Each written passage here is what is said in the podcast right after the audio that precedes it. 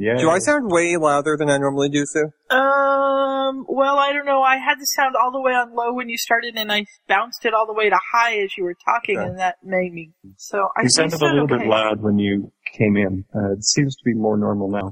I'm doing it differently. Usually I have my mic on a stand, and I'm just holding it tonight, so I'm not sure if that's going to change things or not, but well, suppose be, it sounds good. It'll be fun. Yeah. No worries. I don't know where Tricia is. I've sent her. Oh, she oh, says she she's just came online. On the phone. I told her I was going to boot her out of the call so it didn't accidentally call her. Mm-hmm. Shoo! I have to remember how to do this. I never remember how to do this. Hey, it worked. Hello. Hello. Step one. Hello. Hello. Hello. We have an echo with Tricia. That'll be fun. All right, maybe I'll turn you down. Maybe that'll be better. Okay. How's that? Right. Testing, testing. I think that's better. Okay, I turned you down. Awesome sauce. Awesome sauce. oh, hold on. Arg, I'm going to be in my room. Arg, hold on one second. I'm sorry. Hold on. Not a problem. Oh, yeah. Put the link in the chat if anybody needs it. Oh, sorry. Someone stayed up way too late last night, and it is just overly emotional and extremely tired. Aw, poor kiddo. And does he start school tomorrow, or has he already started? He already started school. Oh. Calvin starts tomorrow. Uh, okay. And he's just, you know, he's used to staying up until like two o'clock in the morning and getting up at two o'clock in the afternoon. And I think he has to be at work at like, or at school at eight, eight thirty tomorrow. He's just gonna die. Well, Ulrich oh, is dear. is an early bird. He stayed he stays up he stayed up until yeah, probably like one one thirty last night, and he was up by six thirty this morning. Oh, He's an early bird. He's always gotten up around like six o'clock, six thirty in the morning. So he's like extremely tired. Took like like a quick five minute nap when we went to Best Buy to see if I could buy a computer, and he fell asleep door on our way over. I'm like, oh, this is not a good sign. No. Hey, can you hear me? Yes. Yes. Okay, good. I've been screaming hello for the last five minutes. What did you do? Oh, there, there. I don't know. I'm like, for like the first like five times I did it, I'm like, wow, everyone's really engrossed in their conversations. They don't have time to answer me. No, we didn't ever even heard you. You you made yourself louder too. Oh, good. Is that bad? No, I don't think so. This is like a okay. I'm podcasting with my cat tonight. This is new. Which one? Chuck. Well. We're letting him sleep in the bedroom this week because we had an incident with Chuck. Our cabinets are in, but our countertops tops aren't in. So we have cardboard countertops. Uh-huh. So they cut oh. pieces of cardboard and they put them on top. But behind the Lazy Susan, there's just a hole, and Chuck fell in the hole. So now we can't let Chuck be downstairs unsupervised because he will end up ruining my mm-hmm. kitchen. So we're letting him sleep in the bedroom with us, which is fine because he's a lug until three o'clock in the morning. He decides he wants to eat breakfast. And if you don't feed him, he will climb on top of you and start whacking you over the head until you feed him. Yep. Oh. My, but, my cat, my cat makes, looks you right in the nose. She yeah. lays on top of you and licks you. Oh. No, he, he cuddles with Danielle and then he comes over and bites and hits me cause, to get food. Mm-hmm. And that, but it's he usually fine. Yeah. He, no, he does. He does. He knows. But now he, but the other seventeen hours of the day, he's an angel, and he's like, he's sleeping in the middle of my bed right now, so I'm podcasting around the cat. Nice. You Anybody hear the static? Yeah. You picked up some funky static while you were talking, but it seems oh, to have gone away, so I don't know what mm. you did. Were you petting I don't know. the cat? Were you petting the cat? I was going to say, were you petting I actually the cat? haven't moved. I, I haven't moved. The cat's just kind of laying there staring at me. He's a little, he's a little alarmed right now. I think he just woke up and realized he's in the middle of a podcast. Ah, and Scott, are you still here? Cause you got off the quiet. Yeah, I'm okay. here. I just haven't been contributing in the past couple minutes. That's cool. I just wanted to make sure. I haven't been contributing in the past fifty episodes, so. Yes. I'm reading some of the five hundred plus uh, messages that were waiting for me on Skype because I haven't signed in for a few days. Oh, so, uh... yeah, that'll do it. Yeah. That will do it. Well, we don't have Ryan for very long tonight, so I think we should start, unless Tricia has some amazing Jen-type story that she needs to share with us. I don't know when's the last time I talked to you guys. Two stories ago, I'm sure. As a lot has happened, I can't remember them. Okay. Well, that's cool. That's cool.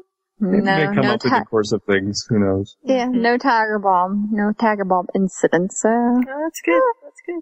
Oh, oh, Org ran a five K this weekend with me. Wearing his helmet, no less. Yes, oh, yeah. Good it for was him. Eight, it was eighty degrees, and the humidity was unreal. Yeah. And so, luckily enough, there wasn't that many hills. So he, he's he's running. He's doing a good job. Because I hate running with him because I turned into Mommy Dearest. And because he starts to whine. Well, he didn't start whining. Well, but around mile two, he grabs a hold of my hand. Orc's eleven. And I'm thinking, what the hell? And I look over, and I mean, he, I mean, the whole entire time, I'm making sure he's okay. I'm talking to him because I'm just worried because he has a damn helmet, football helmet on his right, head. Right, you can't see him. Yeah, and plus the thing is, you get, where does your heat go? Out of your head. Right. Well, it's all going to be stuck there. Well, he grabs a hold of my hand at one point in time. I mean, it was a really, really, it was a really crowded area. And I'm like, at first I thought it was him, but then I realized, I'm like, he's really warm. I'm like, well, I go, all right, just up this little hill, there's going to be water. He looks at me and goes, let's run it. I'm like, you want to run the hill? He's like, yeah.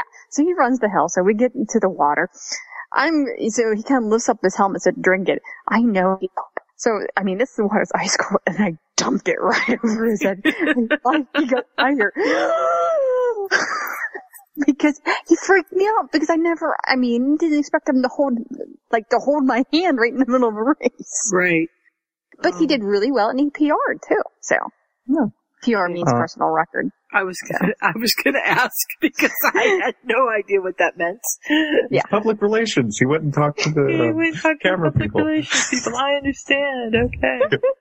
Well, and history was made today, I guess. My aunt and uncle were on Diana Nyad's entourage as she swam from Cuba to Florida today. So that was pretty exciting for our family because, well, I knew my aunt and uncle were one of her boat team. So very cool. Yeah, and she did it. sixty-four years old. That's a long way to swim. Yeah. Hell, I'll probably, I'll probably drown in the first mile. I don't know if I can swim from one end of a pool to the other, so, you know. Yeah. It was... I'm better than Scott. Yeah. I might if I tried. Who knows? Most you of the time, could. If I get in a pool, I just sort of walk around. My grandma did that. My grandma was a big enough woman that she just bobbed in the water. So she could start at the shallow end and walk to the deep end. And all she had to do was walk, and she just floated. She huh. didn't, she never swam. She just walked around. It didn't matter where she well, was. Well, that's good. That's great exercise, though, too. Yeah. Me, I sink. I had to, like, if I tried to do the aqua jogging, I had to put in, I had to put on a little, like, little life vest thing. Mm. Because if not, I just completely sink. Mm-mm. I don't know how to float. Oh, Ryan, what's the matter? I've been yelling, hello, for the last five minutes. I must have a very interesting setup tonight. Mm. I just want to say this before you lose me again. Okay. Trisha's, Trisha's running up hills with her kids and dumping water on people. This woman's swimming from Havana to the United States. Last night, I scrubbed my tile for like thirty minutes and was winded. You need I'm to not, get out more. I need to get out more, I swear to God. When you come to my house, we'll let mm-hmm. you clean the chicken coop. Okay. It's I, a great honor, can, I'm sure. Can I, what's the thing that you do at night with the chickens? You put out the chickens, you put the chickens in, you, you, you put, eat yeah, the chickens. You chick- just lock you, them up. You, you lock can up lock the chicken. Up. You could handle that. No, I'd screw it up because I forgot what you're supposed to do with the chickens. I'd like release the chickens or something. That would be well, running after the no, it doesn't like work release because the, house. The chickens. Yeah, that's what I'm thinking of. I'm have thinking a release the house.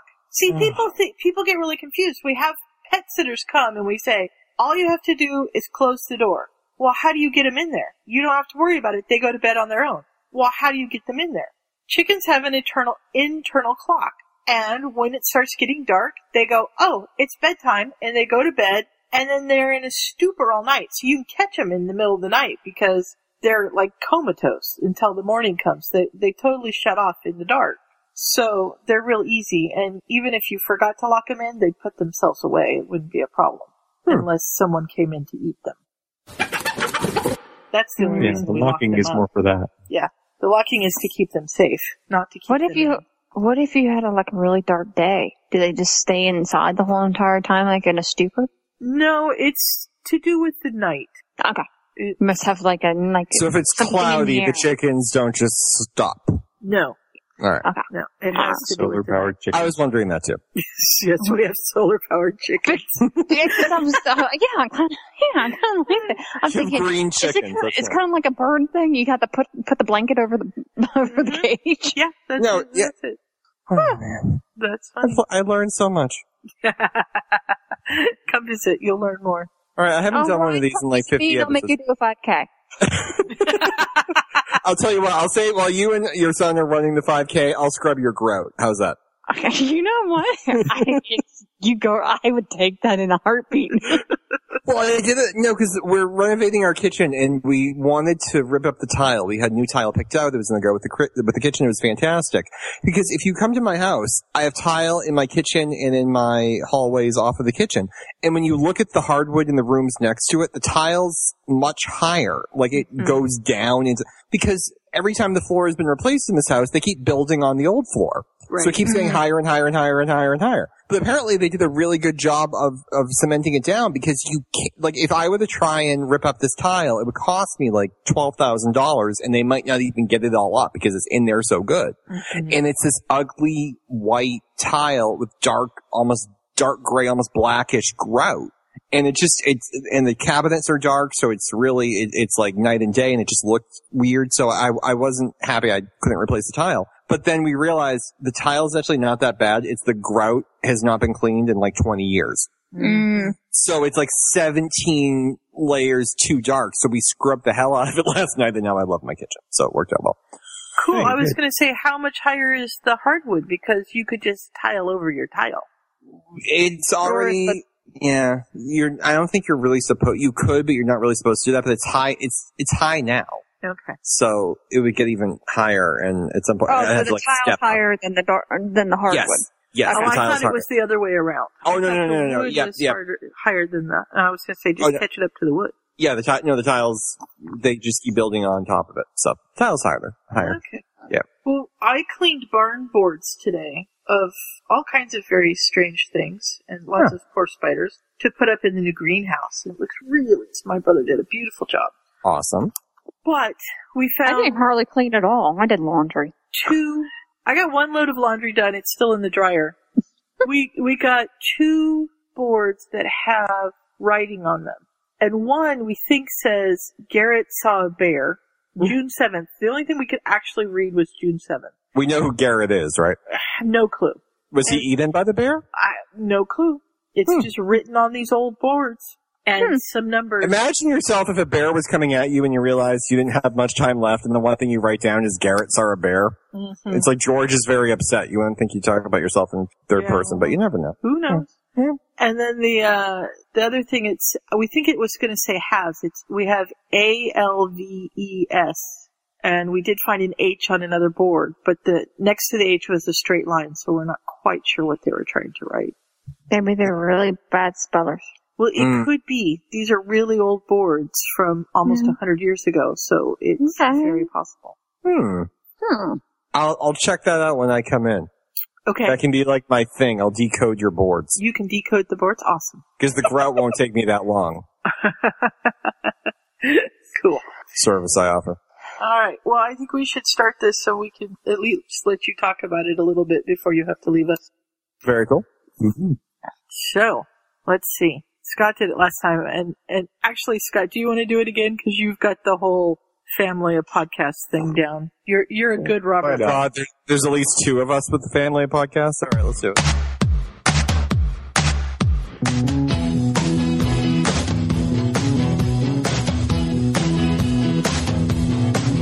Hey, Ron. The next time. Yeah. Previously on Potterific Weekly. Where would you like to start, Sue? Well, let's start at the beginning. That would be awesome. My resolutions for this Potterific Weekly season is not to snort. Welcome to Potterific whatever. I like Scott. Did we, did we lose Scott? Okay, what did I miss? My Am I surrounded by Hufflepuffs? You yes, are. you are. Yes, you are. Apparently, I'm Jen, and I don't know my alphabet. No, she's the poster child for our podcast. Shit. I snort. I think I need more meds. My meds have kicked in, I can tell. Sure.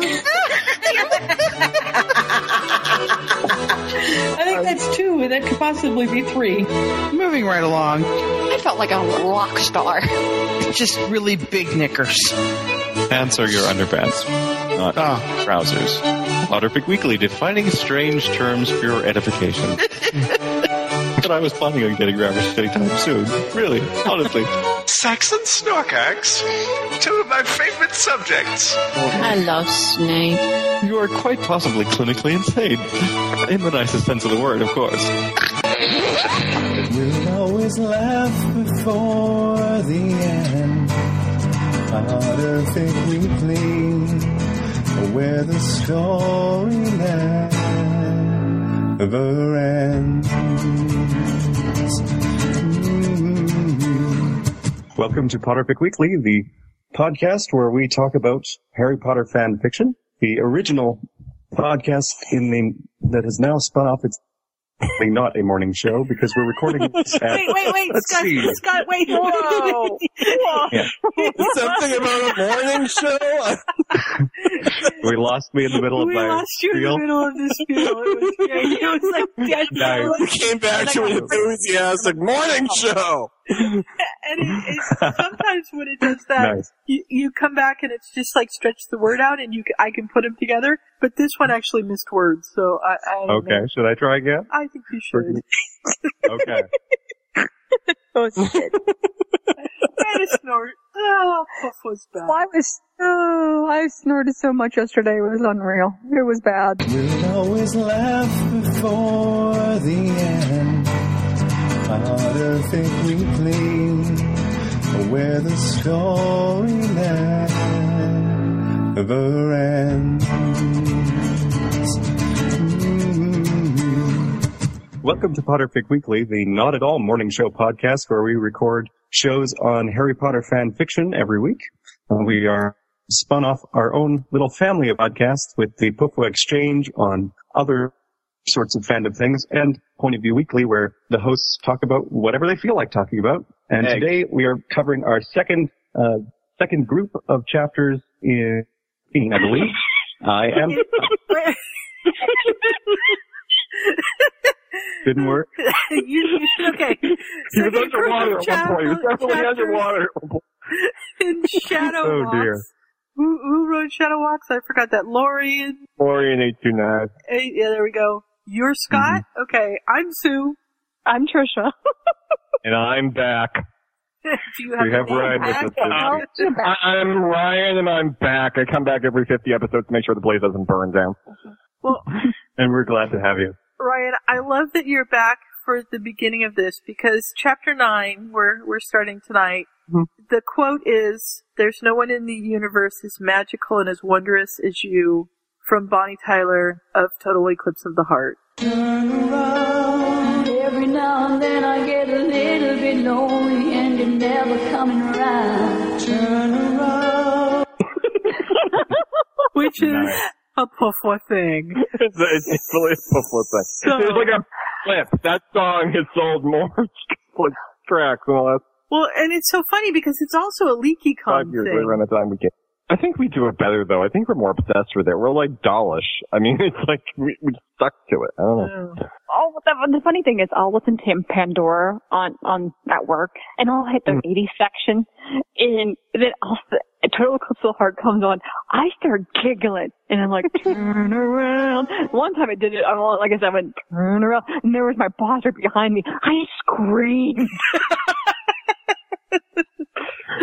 I have to remember.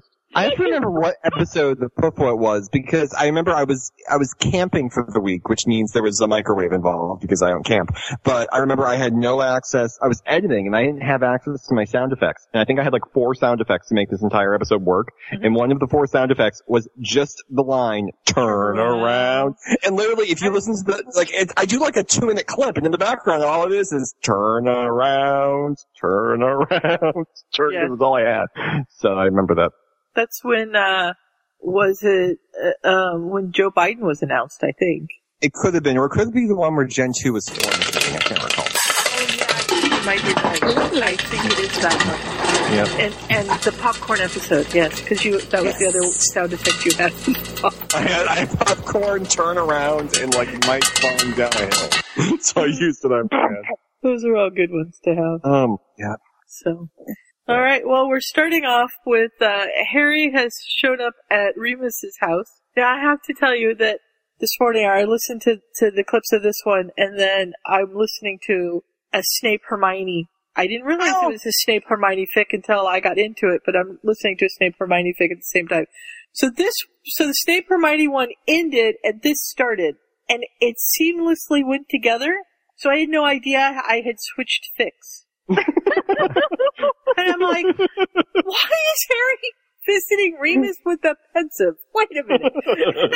I looked at my iPod. I'm like, oh, I've switched fics. Okay. I think I have. I have a quick snary story for you. Do you? Okay. I just. I, I recently purchased an Apple T V. So the feature I like on it is that you can look at all the movie previews. Mm-hmm. I like that. I, th- th- it came out in nineteen ninety-seven, but it's new to me. Right. So I'm playing around with that tonight. I was watching the the trailer for The Butler.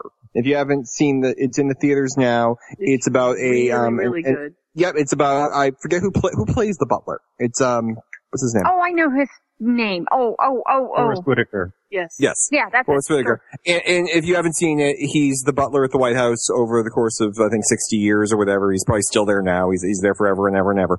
And it's about his experiences. Oprah's in it, if that helps swing you. And no. I'm watching it. And is it the Alan Rickman plays Reagan? Yes. Alan Rickman. So I'm watching this. I'm watching it with, with Danielle because he had. Wait, wait, wait. Alan, Alan Rickman plays Reagan. And he and is dang good, too. You stay there. I'm coming to you.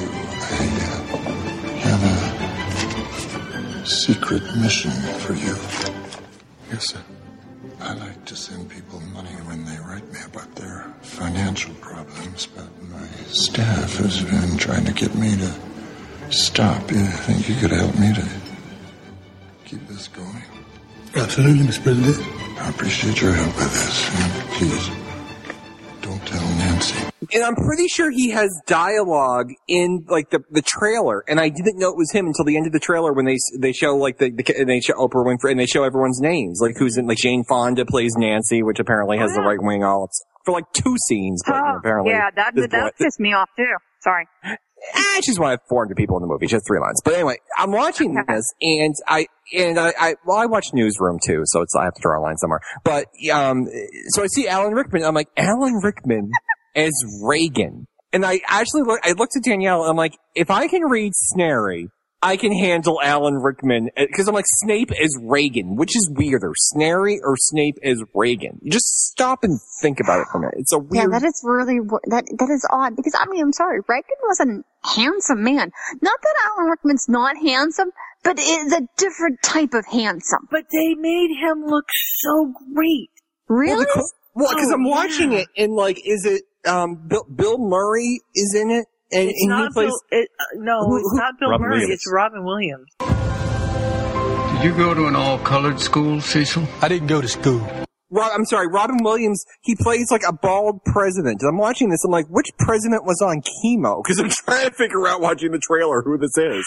Because I'm like, is it L B J? But he wasn't bald. Like, I can't figure I out. I can't remember who he was now. Well, there's like the Oops, young president with the wife. Trisha. Hang on, I gotta find okay. Trisha again. Yeah.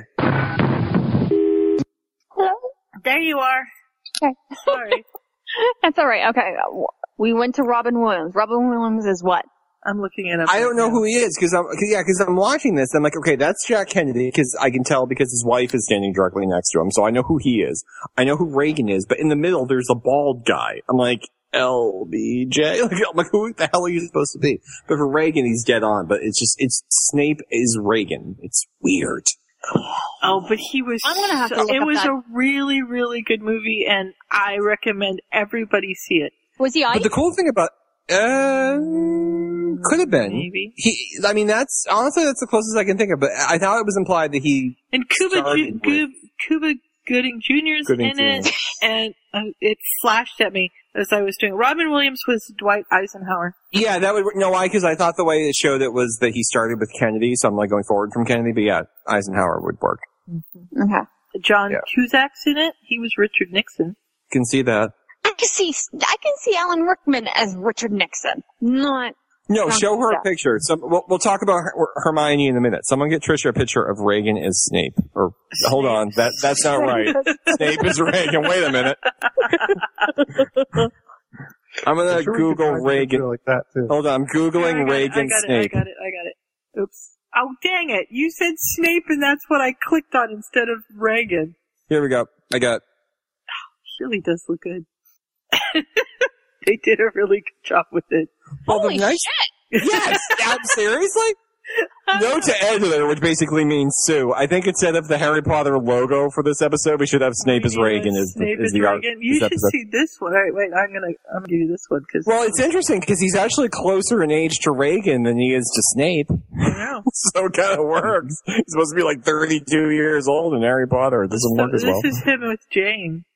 Wow, that was pretty good. Yeah, yeah. He was, he was really good in it. And, she actually looks like Nancy Reagan in that. Well, I guess the hair. I mean, you don't really have to do a lot, but he's got kind of like the smile. Mm-hmm. Mm-hmm. Well, and That's- and spoiler, it was the two of them that kind of ruined it for the Butler guy. Oh, really? That's all I'll say. Because it's based on a true story. Yes, right. It is. Oh, that Reagan. Yeah, the nose isn't quite right because those. That's one of the hardest. That I think that's what's that's kind of like yeah, pushing me off people. The nose. The only problem we have is it's Alan Rickman's nose, but yeah.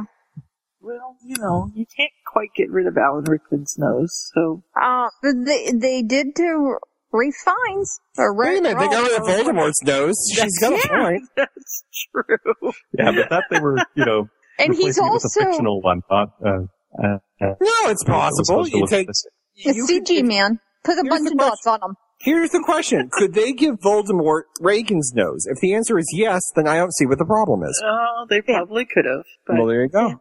Yeah, yeah exactly. Budget, probably. Yeah. Well, the thing is, they didn't make Harry Potter's eyes green. They're blue. That's true. I wonder if that was just a thing where they're like, you know what, we're just too t- exhausted to do that. Like, well, we they, could ha- we could hire an intern. They tried to do it with contact lenses, and he was allergic to the contact lenses. It turned out he was allergic to his glasses, too, which I think is absolutely hysterical. How are you allergic to glasses? Um, the metal frames, the, metal. the really? frames where where they rested on his face, he he broke out. Because I'm anal. If they made them plastic like they were in the book, then it wouldn't have been a problem.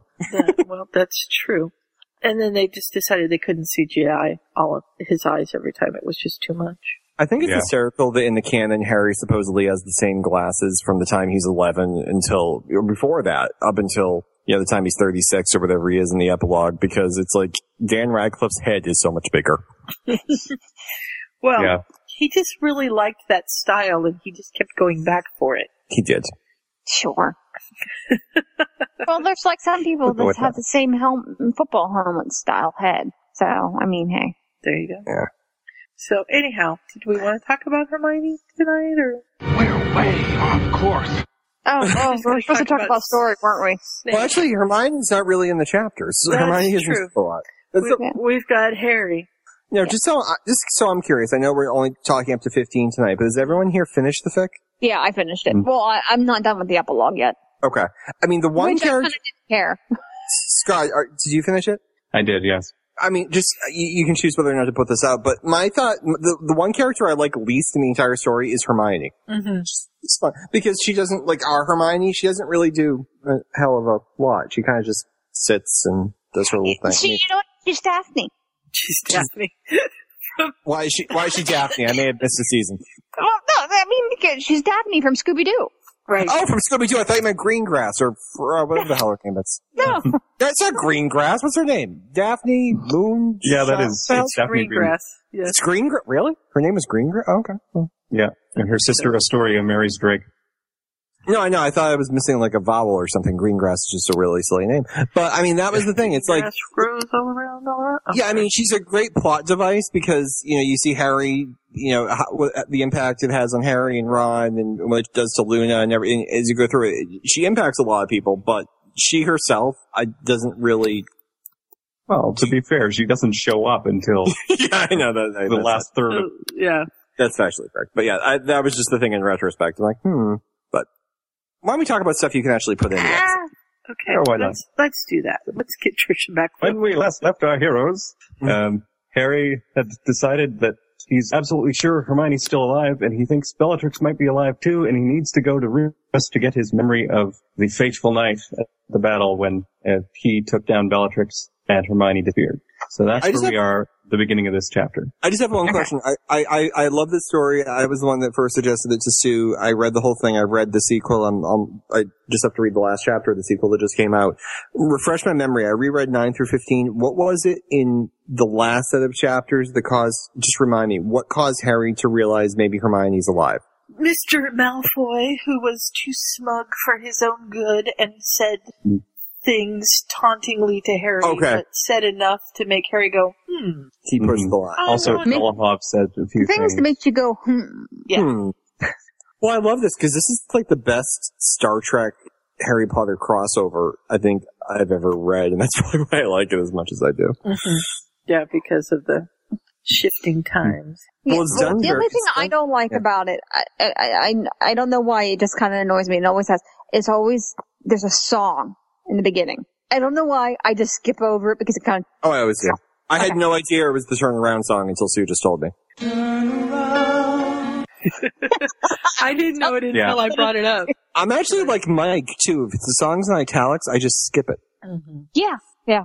It's a bad habit. I yeah, do she it. has the one song that she took a line from to give the title to, so she puts that at the beginning of all of them, mm-hmm. and then there's a different song in the beginning of each chapter that's the the particular line she chooses is supposed to have something to do with what happens in that chapter. Right. But oh, I totally I missed it because I just kind of skipped it.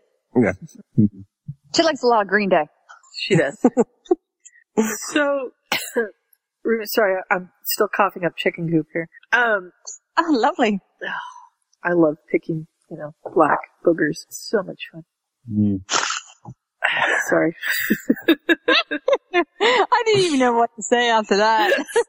You broke me there. So I was like, okay. What do you say? So Harry showed up at Remus's. Tonks is out. She's on stakeout. Which is good. And he needs to ask to see this memory because he's got Ron's memory and he wants Hermione's. Uh, he wants Remus's memory of that time, and he also wants Remus to go in with him because he can't subject Ron to that, but he can't handle going in on his own. Right. Well, the thing is, I mean, Remus is, I mean, Remus is level-headed. Well, depending on which situation, if it's a talk about him and having kids, no, he's not level-headed. But the thing is, he can probably detract himself from the situation. Mm-hmm. Mm-hmm. Yeah. Or detach, sorry, detach. He's more of a calm, controlled sort, uh, whereas yeah. that description does not apply to Ron. No, at all. Especially in this one.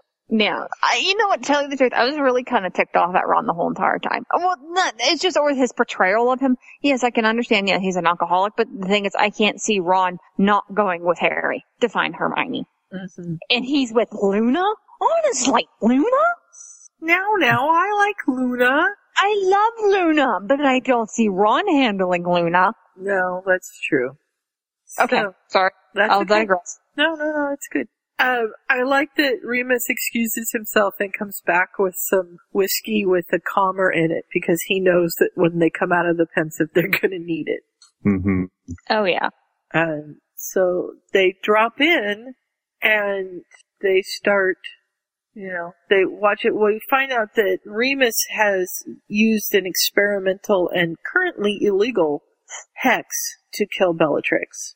Mm-hmm. Which or, is why they weren't surprised that she just sort of disintegrated, disintegrated or vanished. Vanished, because that sometimes happens.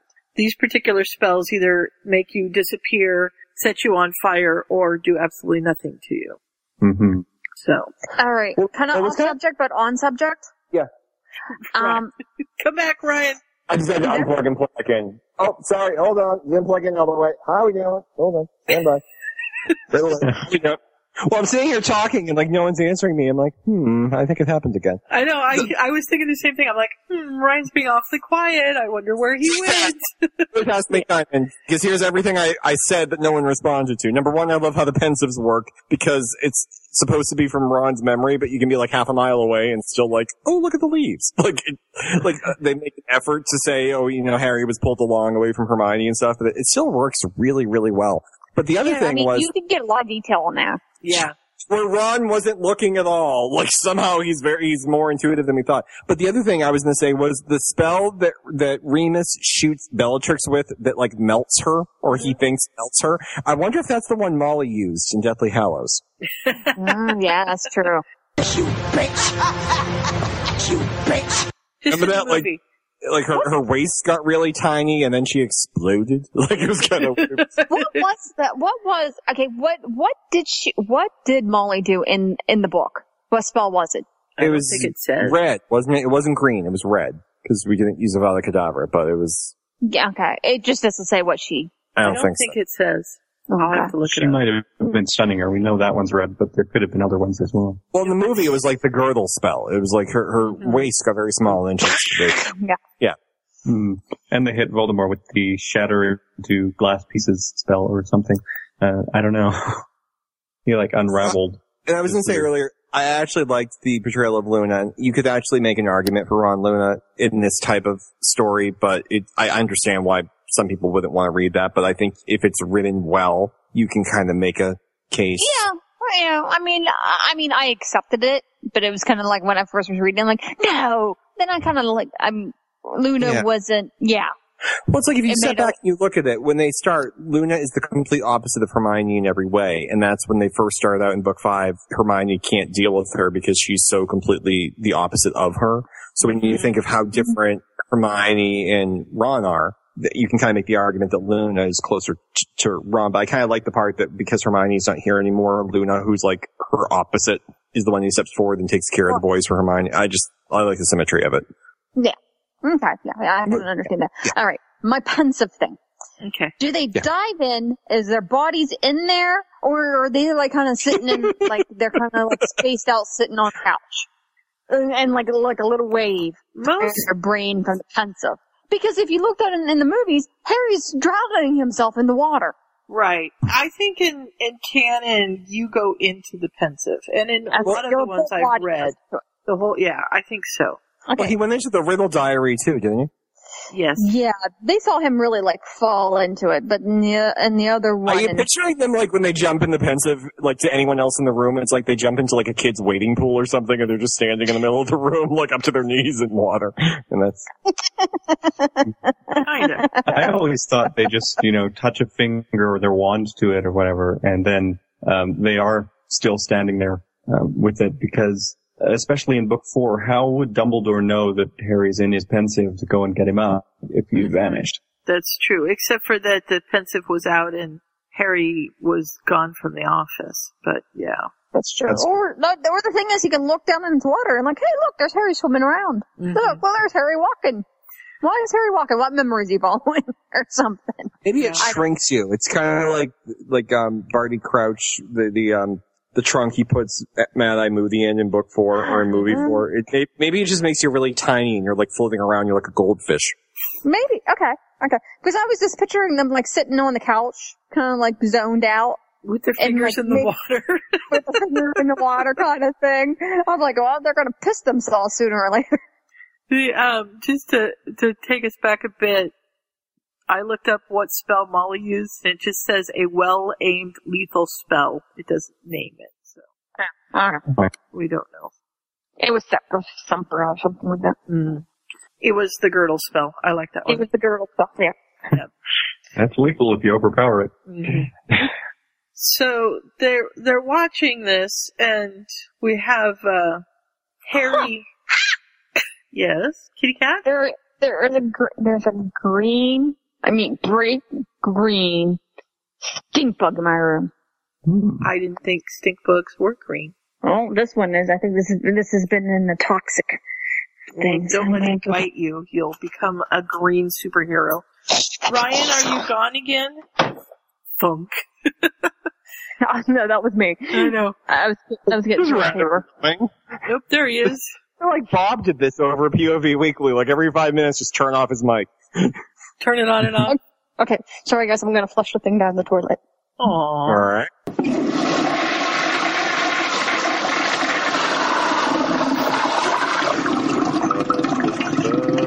Oh, this toilet sound effects. We got toilet sound effects and everything. That was good. She took the... Sorry, I had I had you. That thing was so gross and grody. It was really super green. I wish I took a picture of it now. Mm-hmm. Oh well, it's it, it's it's gone into toilet bill. So okay, sorry. So we come into uh, Ron and Hermione having a little bit of a row, and he he's saying, "I just wondered. That's all. No need to get your knickers in a twist." And she says, "The state of my knickers is absolutely none of your concern." And don't you love they're doing this during the final battle? I know. Mm-hmm. I'm just like, I'm thinking to myself, you idiots. I'm like, kiss, kiss already. And Harry's like ready to go kill Ron. And Remus is like, easy, dude. Remember, you, you're not really here. And remember, he's now an alcoholic. He already is pissed enough at himself. Yeah, he's he's done it bad enough. And all Harry can think is, is, you know, oh God, Hermione, oh God, Hermione, over and over again. Because he hasn't seen her in five years. And, he, you know, I don't think he looks at pictures and stuff because it hurts him so badly. And this is Hermione at the last that he saw her. So yeah. It's really hard for him. And what I think I like most about these early chapters, too, is you don't know where Hermione is. And I don't know if it says in the um, story outline that you read wh- where she is. It just says that it's been no. five years and Hermione's... Uh-huh. So, like, I really love stories that build up that angst that don't tell you what's going on. And you're yeah. either going to find out that she's locked in the broom closet or there's something. And, and the fact that it turned out to be like a, a Star Trek thing, which I really liked. Like that. But I love the fact that going up to here where as lost as Harry is and we don't know where the hell she is. Right. So it makes these moments kind of like, obviously you, you figure she's not going to be really dead or else it's, a, it's probably a lame story. But yeah. I, I just kind of like that up until this point, you're feeling it with them. Mm-hmm. Yeah. So basically, so we're not here all night, you know, we have Ron, he fights with her and he stalks off and, and Harry's trying really hard to stay close to her because that's where he wants to be, but the memory pulls him forward. And at one point it says that he's like sliding because he's got his feet planted. Yeah. I kind of, I kind of like I that like because the imagery, you know what it is. Yeah. But the thing is, how can Ron? I would see. I would think you only could see what Ron would see. Ron's not unless Ron has eyes in the back of his head. Exactly. How is he seeing Ron? I mean, he probably can hear things and, and stuff like that. Smell. I wonder if there's like smell-o-vision. Yeah. well, well, we I, do know from canon that the memories are more detailed than just what the person is paying attention to at that time. Like, yeah, um, but I would still say, I mean, Harry yeah, I would say the looking around the court, or... courtroom going, oh, look, there's a foggy patch over there, or when he went in, something, something Tom Riddle wasn't really looking at, or, you know, because well, he thought he was really in Hogwarts. When he goes into Snape's memory and they're coming out of the the exam, you know, he's trying to stay close to his family and Snape, or, or to his dad, and Snape is going off in a different direction, and they both kind of end up close by. So they're in Snape's peripheral vision, possibly. Yeah. And so he can still be kind of close to them. I think that you see more than you realize that you see, and that okay. gets filled in with the pensive. But I do believe that, like, right behind your head and stuff, you're not yeah, that, see that's things. Not peripheral no. vision, yeah. I mean, but, you, your peripheral vision, I mean, it can't, it does go, it does go beyond your one eighty unless you have really bad eyesight. It, it can't. Right. There should be, like, flashing words that pop up in, like, when Harry's looking back. This is an artist's representation of what must have been happening behind Ron because we have no official image. Yeah. So they, they watch her get attacked, and Harry actually sees somebody in a invisibility cloak. He sees a shimmer and he knows that there's an invisibility cloak there. And so he knows that somebody else is with them. And also he hears Hermione when Hermione gets taken and Ron comes back and he can hear the leg breaking and, and oh. stuff like that. It's just like, oh, I know. It just made me cringe. Last week Scott and I were talking about it and that just, it hurt. Yeah, that's what I mean. Yeah. Oh.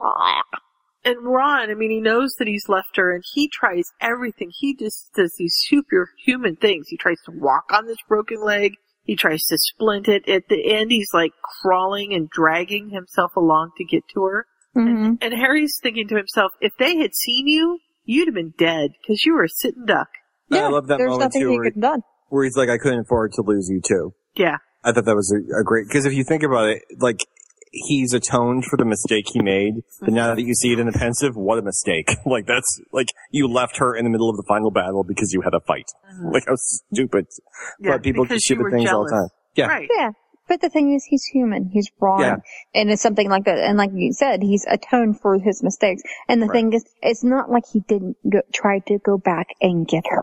Right. Right. Well, he so knew his make, yeah. mistake. After, I mean, a second, yes, yeah, second too late, but he knew he made exactly. it. And that's the thing. That's what makes up for it. And the it thing is, well done, yeah. he, he tried his freaking damnedest to get, to get back. And mm-hmm. the thing is, and that's, and I think, Harry seeing that probably, yeah, that's what made him forgive him. Right. Exactly. And the thing is, is absolutely right. And he goes, if, but the thing is, how fate ha- happens sometimes. I mean, there's a design for everything. It, it, if, if he didn't break that leg, he could have been captured or killed right there. And you know what? Then Harry would have been totally left completely alone. I mean, how devastated would he be? Oh, yeah. And I'm just, I'm just assuming from what we know, from what we read tonight, he probably would have been killed because I believe that everything that was planned for Hermione was planned specifically for Hermione. It's not like if Ron had showed up injured, they could have just done the same to him. It was, right. it was, it was, they would have killed him because they wouldn't yeah. have been able to. Because they knew that Hermione was the one that Harry was in love with, even if Harry didn't know that he was in love. Yeah. I right, didn't they... realize um, Draco was just that uh, everything. Oh, did I jump ahead? Sorry. That's okay. Just a little. It's in these. Okay, you can cut that out. Anyways. Yeah. I love this. We're going in order. Yeah, we do tend to do that. So Bella says something about one minute, and that kind of is important. And also, he mutter, she mutters something about witnesses and make sure that Remus sees her before they send Hermione away. Mm-hmm. And what Harry sees is that she drops the necklace over Hermione's neck and says something to Hermione, and there's a flash of light, and Bellatrix still has the necklace in her hand. And so he knows that it has something to do with... the necklace. Yeah. The thing is, uh, I would think, I don't know, maybe because I was thinking it's more like, a, I kind of think the necklace is kind of like the portkey kind of thing, mm-hmm. but I guess it's I guess it's not, because I thought Bellatrix, because she's holding on to it, Bellatrix would need it too. Well, I think that... Or would go. It... The necklace is just to get you back.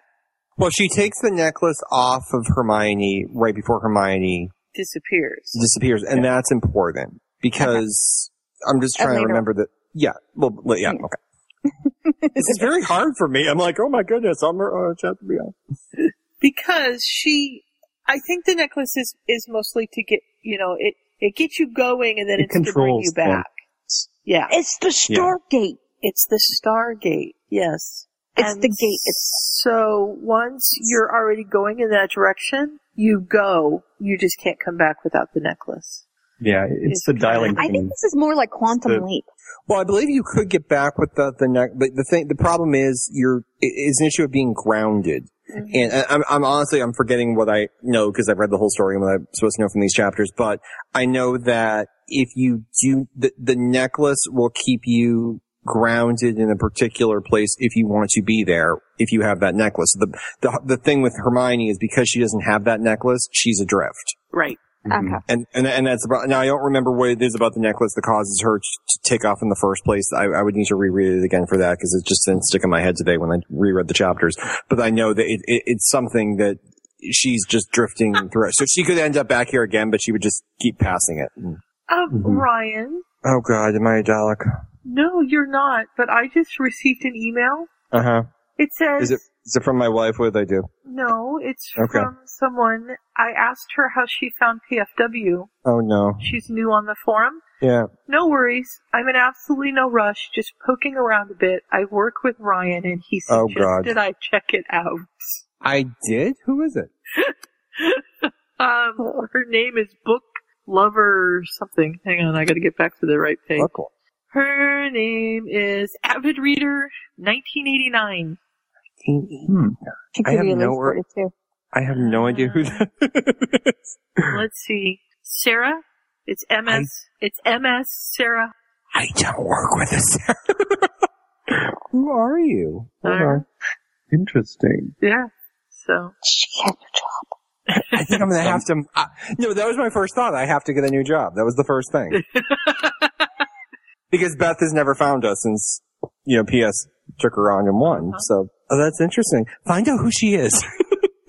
I don't know who that is. uh, okay. You guys oh, talk. Goodness. I'll try to type softly. Okay. I'm actually going to have to, like, leave somewhat soon. Sorry about that. I, for whatever reason, I thought we started earlier, so it was mm-hmm. something around that. I mean, I can give you some thoughts on what I think on stuff that's going to come up, but I yeah, don't... Yeah, go ahead. Yeah, and then you can just maybe edit me in later. I can be like Phil. There you go. Yeah, I mean, the, the, that was the reason I liked the story in the beginning. I liked that it was one where you didn't know what was happening, but you knew there was something up and that there was a story about what really happened to Hermione. I thought the idea was fantastic. What I love about it a lot is because we read fan fiction, we're conditioned to reading the same story a thousand different ways with different pairings and different plots and all this stuff. So I, I have no idea if the author thought of this, but it seems as though it's a commentary almost on fan fiction itself, because like every possible universe seems like just another fic. Mm-hmm. So there's universes where it's Harry Ginny, there's universes where it's Harry Hermione, there's the universes, I'm sure there's some Snarry universes. That would be a great deleted scene if he ends up in the Snarry universe. That would be good. Oh my god. Could you imagine if there's a universe where, you know, for well, example, there... Snape is Reagan? That would be interesting. Could you imagine? It's like Harry phases in. Da, da, da, da, da, da, da. It just, it would be fantastic. Yes. But, Snape is yeah. Minister for Magic. Go on. That'd be great. Well, you know, it, all of these things probably happen. That's the way. There's thousands and thousands of necklaces in that room that say that there's all these different dimensions. So I'm sure that there is a Snarry, and I'm sure there's a Snape as Reagan. And I'm sure there's even a Snape as Minister of Magic, because every thought that you have spins that universe off. And the, the thing, too, is when you have... Oh, this sounds good. Get married to Snape? There's a universe you out can. there where that happens. Yep. But I love that, because when you... Re- it's like, um, what was the, the uh, Creative Quill, the one we did a few years ago on Puffo? Uh-huh. That was the one where, you know, this is the, the J K Rowling wrote about the real world, but she changed it around. This is the unfiltered version of what really happened. And it's pretty much exactly the same thing, but Molly Weasley was green and there was a double set of doors on, double set of doors on Hogwarts, and Hagrid wasn't real. And like, it, it wasn't interesting. It was like very minor changes. It was the same basic world. So what I like here is that one of the first things Harry thinks is, oh, I thought it would be like, you know, am I a Quidditch player or an Auror? Right. Or did I have bacon or sauce? It's not like, oh, I'm the Dark Lord now. Like, I like, what I like about how Lorian did it was that all of the plausible worlds that you could have, she kind of, she fleshes the whole thing out. Mm-hmm. So you have worlds, you know, you could have one where, you know, Harry jumps and now it's a water world and there is no Scotland and you just sink. Or you have one where the, the, the planet's in the wrong place or something. So you, you have different, it's dangerous to jump between worlds because it could be anything. Right. So I, I, I, I, I like that. And I, I, it's just, it's so interesting to me because we're just so conditioned to do this. It's almost funny. It's like every time you jump worlds, it's like you jump into a different fic. It's just right? sliders. It is. It's, no, it's sliders. It's exactly what it is. It's, it's, it's sliders. sliders. It is. That's they jump exactly and they can't get back home. Yep. They can't, and then you go to another world, and Hermione's been trapped, so he's ahead. But that's the interesting thing, because it's like usually when you read stuff like this, like I, like I'm a child of the eighties, so like when I would I would watch these you know kid sci-fi shows, and it's like the episode where they go into the alternate universe where everyone's evil, and you can tell everyone's evil because they're wearing dark eyeshadow, and they growl a lot, and one of them has an eye patch. You know, exactly. So that's what it's like. So it's interesting here to say, okay, we're going to jump into it. So usually, like, the prime world is the real one, and the other ones are one-dimensional. There's the world where everyone laughs all the time. There's the world where people growl at each other all the time, and it's they're not real. Here, it's interesting because of fan fiction, it's like just jumping into a different fic. Here's the fic where um, is, uh, James and Lily never died. Right. We've read that. Mm-hmm. I mean, it, it, that was what was so fascinating to me is that every world could be real. So it's, I, I think she did a really good job of showing a good diversity of, of the worlds. So mm-hmm. that's me trying not to go too far tonight. Thank okay. you. You're welcome. So anything else for these set of chapters that you can think of? For these set of chapters, I thought it was really funny. The, uh, world that Harry jumps into where his parents were still alive and he has a sister, and I believe Draco had a sister. There's someone else there who I think was... No. It's Ron. It's Ron. Ron. Ron's dating his sister. Sister. Ron's dating Draco's sister. No, Ron's No, Harry's sister. Harry. Who's Vega? Who is Vega? There's a reference to a character named Vega. I there was. That's not in these chapters. No, it was. If you search the chapter where um, they're all at Godric's Hollow. I think that was, was that fourteen, thirteen, fourteen? Oh. There was a, because there's a character, I think, in the sequel named Vega, who I think was supposed to be Draco's sister in another world, but there was just like a, a reference. It's when they were all shouting back and forth and there's like seventy-five people in the room and everyone's got a girlfriend and a wife and everything. There was a reference to a Vega, and I think that character comes back later, so I kind of like that foreshadowing, if it actually was foreshadowing. It's actually foreshadowing? If, okay. Yeah, or if it's not just me forgetting it. But the thing which was kind of cool is, okay, I like the commentary. Here's a Harry who never had to deal with being an orphan, never had to deal with being anything special, never had the, the mark on his forehead. This is, this is the dream scenario. Right. Of Harry. And I remember thinking it the first time I read, he seems a little elitist. Like, he seems like he's wearing, you know, like really expensive shorts and a polo shirt and is going golfing and doesn't care about the needy and stuff. Like, Harry's always had that vulnerability to him, and it was interesting because the way it was written was everything was so perfect. Harry didn't have a care in the world. Mm-hmm. And I, I, I kind of, maybe it was just what I read into it, but I, I kind of liked reading that because it made our Harry seem so much more cool of a character because of the things that have forced him to grow right. up versus the other one. It, it was like, I have cousins like that who are kind of elitist, who like, you well, know what I mean? It's he's it just reminded me of that. Yeah, that was it. Yeah, yeah, and and it was totally uninteresting. To me, so a was, bit nicer, but yeah. yeah, I mean, he's nice and he doesn't, you know, send people off into different quantum universes. But you know, other than that, yeah, and yeah, he's he's the it's not you know, he's the guy who's always had everything he wanted, and so he doesn't. There wasn't the struggle. Mm-hmm. Yeah. So he's still, he's grown up a fairly nice guy because his parents are nice people and uh, um, he's married a good girl and stuff like that. And so he, he, you know, gives to charity and things, but he doesn't really consider yeah. necessarily, he doesn't necessarily think about uh, the people who don't have everything that he has all of that. Well, to Lily, he's like, Hermione, you set the house up nice. I'm like, what have you been doing? Golfing? Like, you're not helping her with this? And like, that was just the thing that caught my mind. It was like, he just seemed like such like a, Like, uh, like, I don't think it was supposed to be taken that way, but that was just what I interpreted. Anyway, the last few things I have is, uh, Draco Malfoy has the worst alarm system in the world. Did someone say Draco Malfoy? Because this happened to me. I had a problem with my alarm system. Um, a wire shorted out, so it kept going off all the time while I'm at work. And we would come home and the cats would have been listening to the buzzing for eight hours. The cats were like catatonic. So I'm like, well, this thing isn't reliable because every time it goes off, we don't do anything because we just assume, like, what if someone actually breaks in? Ah, nah, it's fine. It does this all the time. Right. So that would just, that reminded me of Draco. He's like, you idiot. Have you ever thought someone actually broke in? There was a wand there for a split second. It can't, it just a bit of glitch. No, I'd like, it's actually a wand. There's actually someone here. And the other one is, I love the fact that Sir um, Nearly Headless Nick is basically, he's like the go-between translator guy. Mm-hmm. Yeah, that's that's hysterical. Yeah. yeah. I used to work in the grocery store and we lost power one day and I took one of like the best workers we had. I'm like, okay, I need you to stand in aisle three and hold this flashlight, you sir, or a lantern. And that was the thing. It's like, I'm, I'm, I've been, I'm seven hundred years old. I fought in the battle or whatever, you know, all this stuff. It's like basically, okay, like, what do you want me to tell her now? What do you want me to tell her now? Yeah. So. Well, and I like that he's like, I, I don't trust you and I'm not sure I really want to do this. And Harry's like, you have to.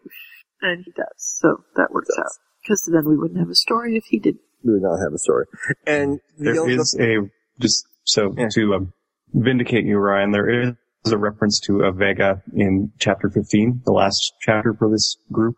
Um, I'm trying to think, yeah, I'm trying to think. I'm like, I think it's Vega. Then I'm like, well, maybe it's Dora. Then I'm like, no, wait, I think that's Tonks or Dora the Explorer. I don't know why yeah. I'm thinking. I, I'm pretty sure it's Vega. Vega will come up All again. It says is someone yelled, oh, come on, Vega, and our Harry wonders if maybe Sirius has a daughter or something. And yeah, right. That's all we hear. We don't well, know. Thing, we never see this person. So that would be cool because I remember in Creative Quill's thing, I was irritated because I remember thinking in that story, you know, this is supposed to be this, the the real world that J K Rowling, you know, like slimmed down and made suitable for a novel. And I'm like, Harry should have had like more friends who she got rid of and combined them all into Ron or something. I remember saying that. And, and there weren't. I think it would be kind of cool if in most of the universes there's this character named Vega.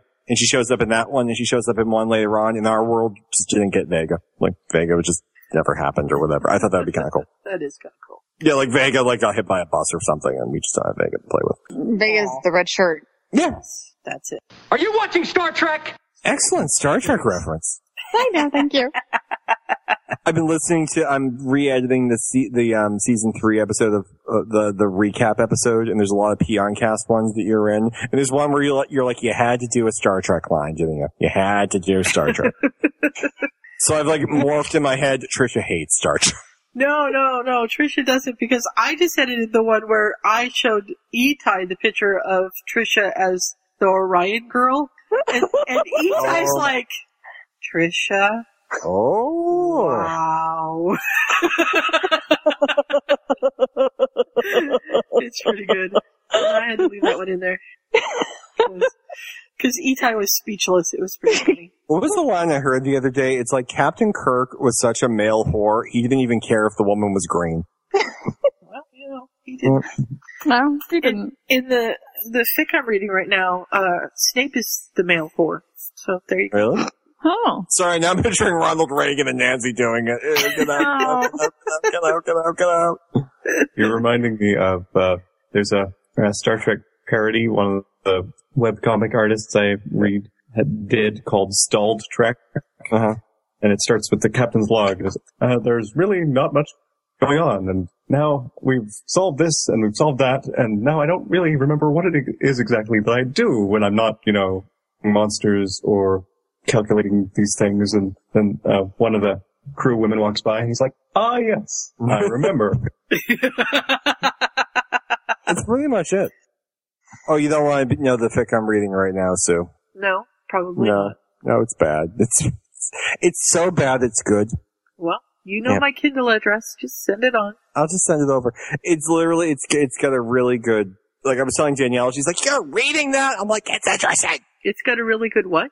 It's got a really good, like, um, mwahaha moment at the end. Oh, no, okay. Plot's terrible, but at the end there's a really good mwahaha moment. Oh, okay. Well, I was listening to this one that I'm listening to that I had no idea was going to be a Snape Hermione, and I was listening to it while I was making dinner last night with Mom in the kitchen, and I totally had to go in this full smut lockdown. I was like, oh my goodness, great! He did what? And I'm like trying to hit the off button, and Mom's trying to talk to me, and I'm like, um, just a minute, I have to, what? You know. So, yeah, it's pretty. How um, did you what, and then where did he put what? Huh? Pretty much, yeah. And then she punches Wait, him in the head. So that no, I think she wants specifics, too. Trisha would like specifics. Yeah, yeah. Well, Trisha can read it. Okay, forward me the... So, I want to know who the hell this is on the forum now I work with.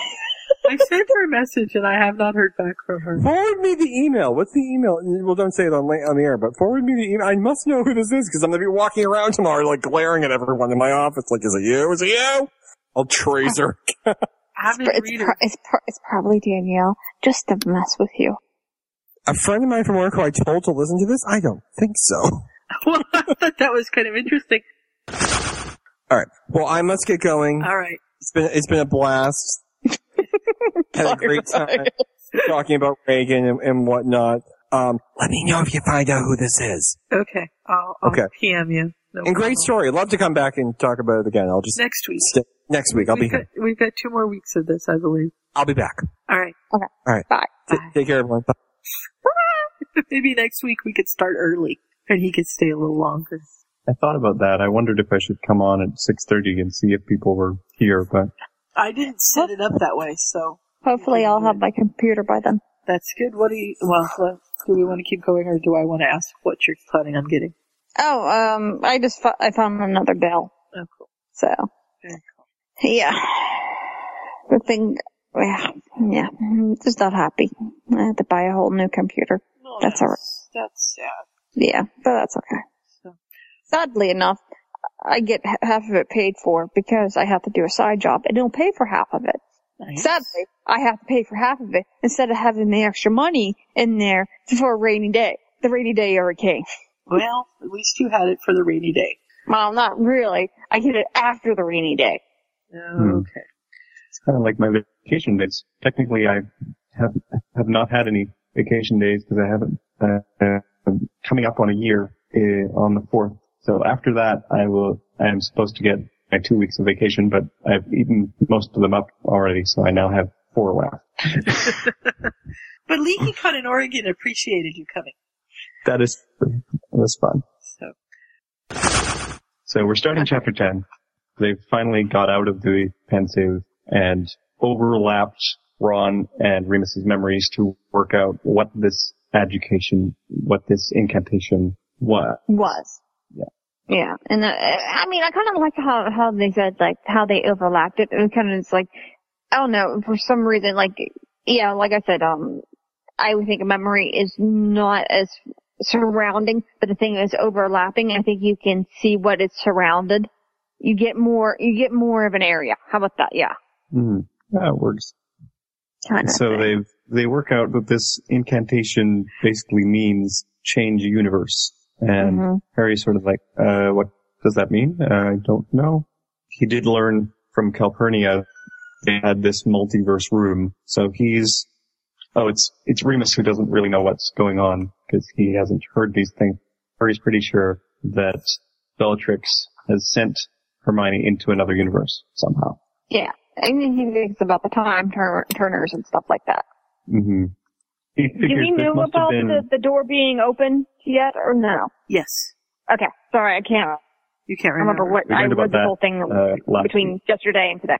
Okay. Mm-hmm. All right. I just wanted to make sure. Okay. So yeah. So yes, he's already he, been to see Calpurnia and learned about that. So now he thinks maybe there's something that happened in the multiverse room five years ago already.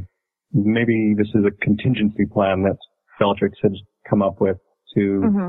go and send off Hermione and um, hope that in in case that Voldemort doesn't win. Right. And, and mm-hmm. well, I mean, uh, as a true Slytherin, you don't look at your eggs in one basket. Right.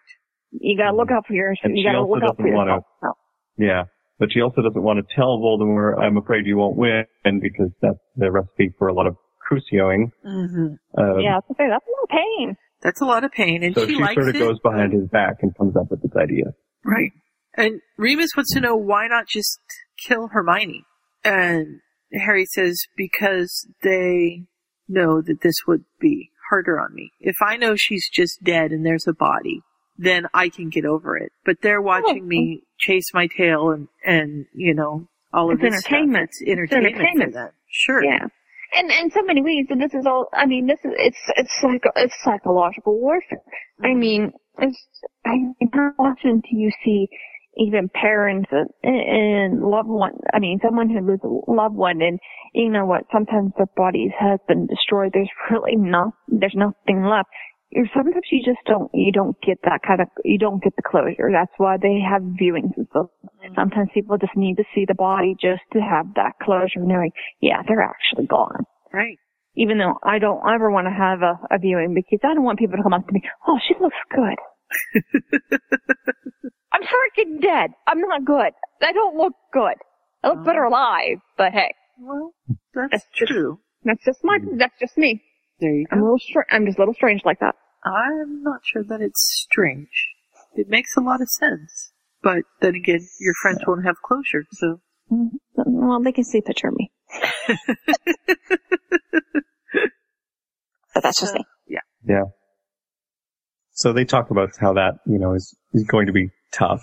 And Harry figures Malfoy's got to be in it somehow, because mm-hmm. it was his comments that got him thinking about things. And Remus yeah, and the thing is, he's not just, you know, it's not, he's not just taunting him, he's also taunting Ron too, and he's saying stuff to Ron. Right. And so, and then that's how Ron ended up opening up and saying, it's just my fault, I just left her there, when he's in that drunken state. So, I mean, Malfoy's an idiot. I mean, he's like, he's the typical, he's your typical villain, has to do the damn monologuing. Right. Kind of thing. In a way. Like any, any other, like any kind of villain there is, real or fake, they actually want to be caught. That's true. Not always, but there are definitely, you know, a number of them that kind of have that somehow. And Harry says, I need to go to Malfoy's.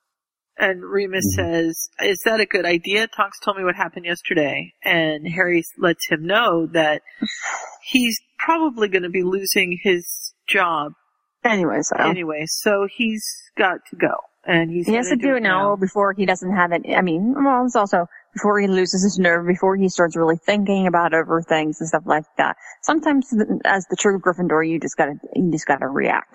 Right.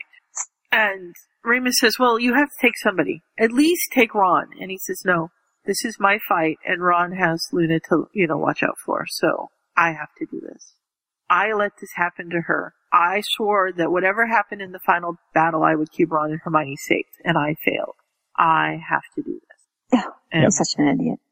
So we transition to the Malfoy Villa in southern France, because yes. Of course they have one. Of course they do. And Duh. This is where Malfoy supposedly was during the war. He had several people attest to seeing him there, but that kind of stuff can be bought off, so. Mm-hmm. Yeah, um, why would they testify for, with the house elf? Who is the house elf of the Malfoys? Yeah, of course they're gonna freaking lie for them. That's, that's to me, I mean, to me that was just appalling. Right. Yeah. Just think things through as we've seen in the wizarding world. Yeah.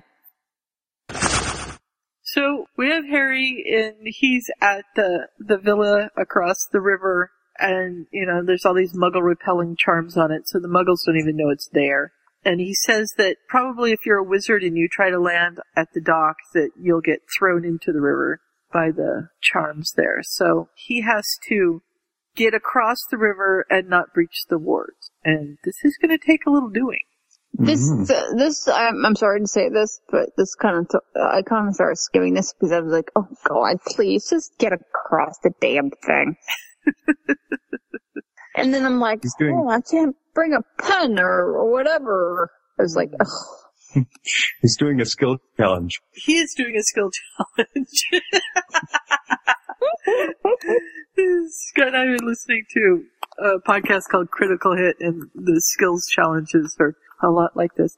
So he's had to cast a charm on his feet that repels water. So he can literally walk on water walk on because water. It repels water. I want this spell. This, this is like way too much fun to play with. And he's thinks- except his shoes. Apparently he didn't cast it on the rest of his robes or anything. Yeah. So if he falls over, he falls into the water, and his shoes will be up there floating on the top of the river. Mm. Yeah. It's kind of like, uh, it's reminding me of my adventure I had in a canoe at one point. Uh, we were going out with some friends of mom and dad's, and uh, the guy was in a canoe with me, and his wife was in a canoe with mom, and um, I think dad was off doing something else, or maybe he was just uh, waiting on the shore, I don't know. But um, being that he was, you know, uh, at least twice and possibly three times my weight, I was much higher in the front of the canoe than he was in the back, and I was trying to help paddle, and I dug in too much and flipped out of the canoe. But uh, my legs were still under the little um, cubby hole at the front, because that's how I fit my legs into the canoe. So I was uh, floating upside down, and my life jacket was, you know, keeping itself on top of the water, but my head was underneath it instead of on top.